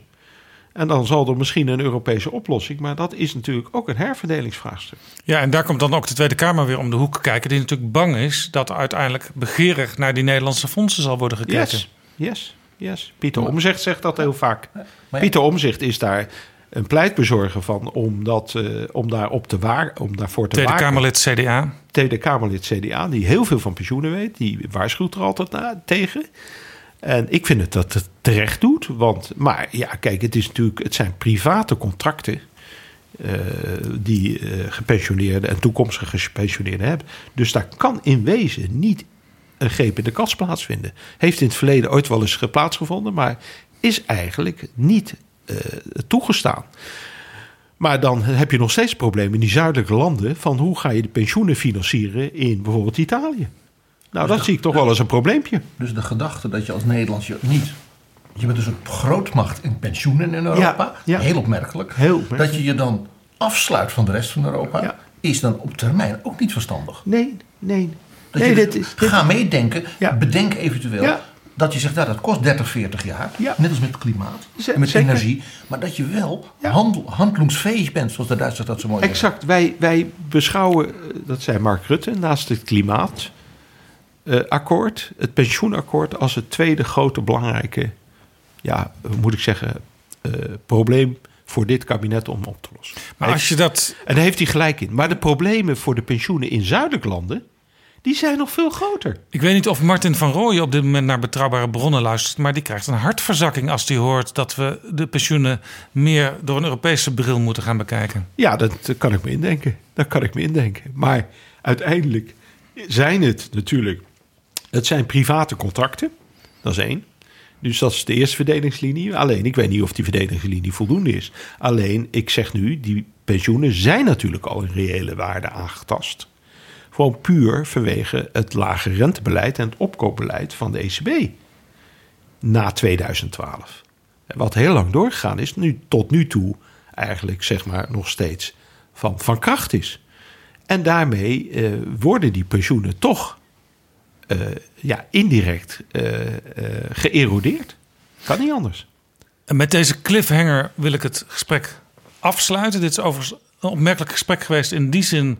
We hebben het over internationale financiën, over internationale politiek gehad. En de naam Donald Trump is niet gevallen. Dat is waar. Ja, ja. ja dat is heel opmerkelijk. Ja. Nou, voor een andere keer. Sylvester Eifinger, die andere keer komt zeker een keer. Dank u wel voor dit gesprek. Graag gedaan. En ook PG, dank je wel dat je erbij was. Dank je Jaap. Dank je wel Sylvester. Dank je, PG.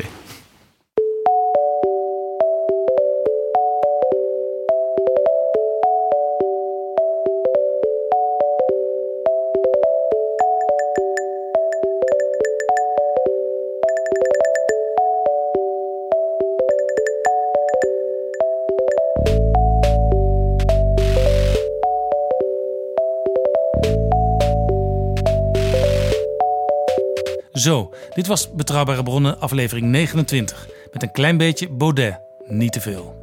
Ik ben benieuwd of je het interessant vond. Commentaar is altijd welkom. Bijvoorbeeld op Twitter. Zet er dan ook altijd een link bij voor nieuwsgierigen die Betrouwbare Bronnen nog nooit gehoord hebben. Reageren kan ook via Facebook. En als je bijvoorbeeld interesse hebt om in Betrouwbare Bronnen te adverteren, ga dan naar dagennacht.nl of mail aan betrouwbare bronnen. Tot de volgende keer.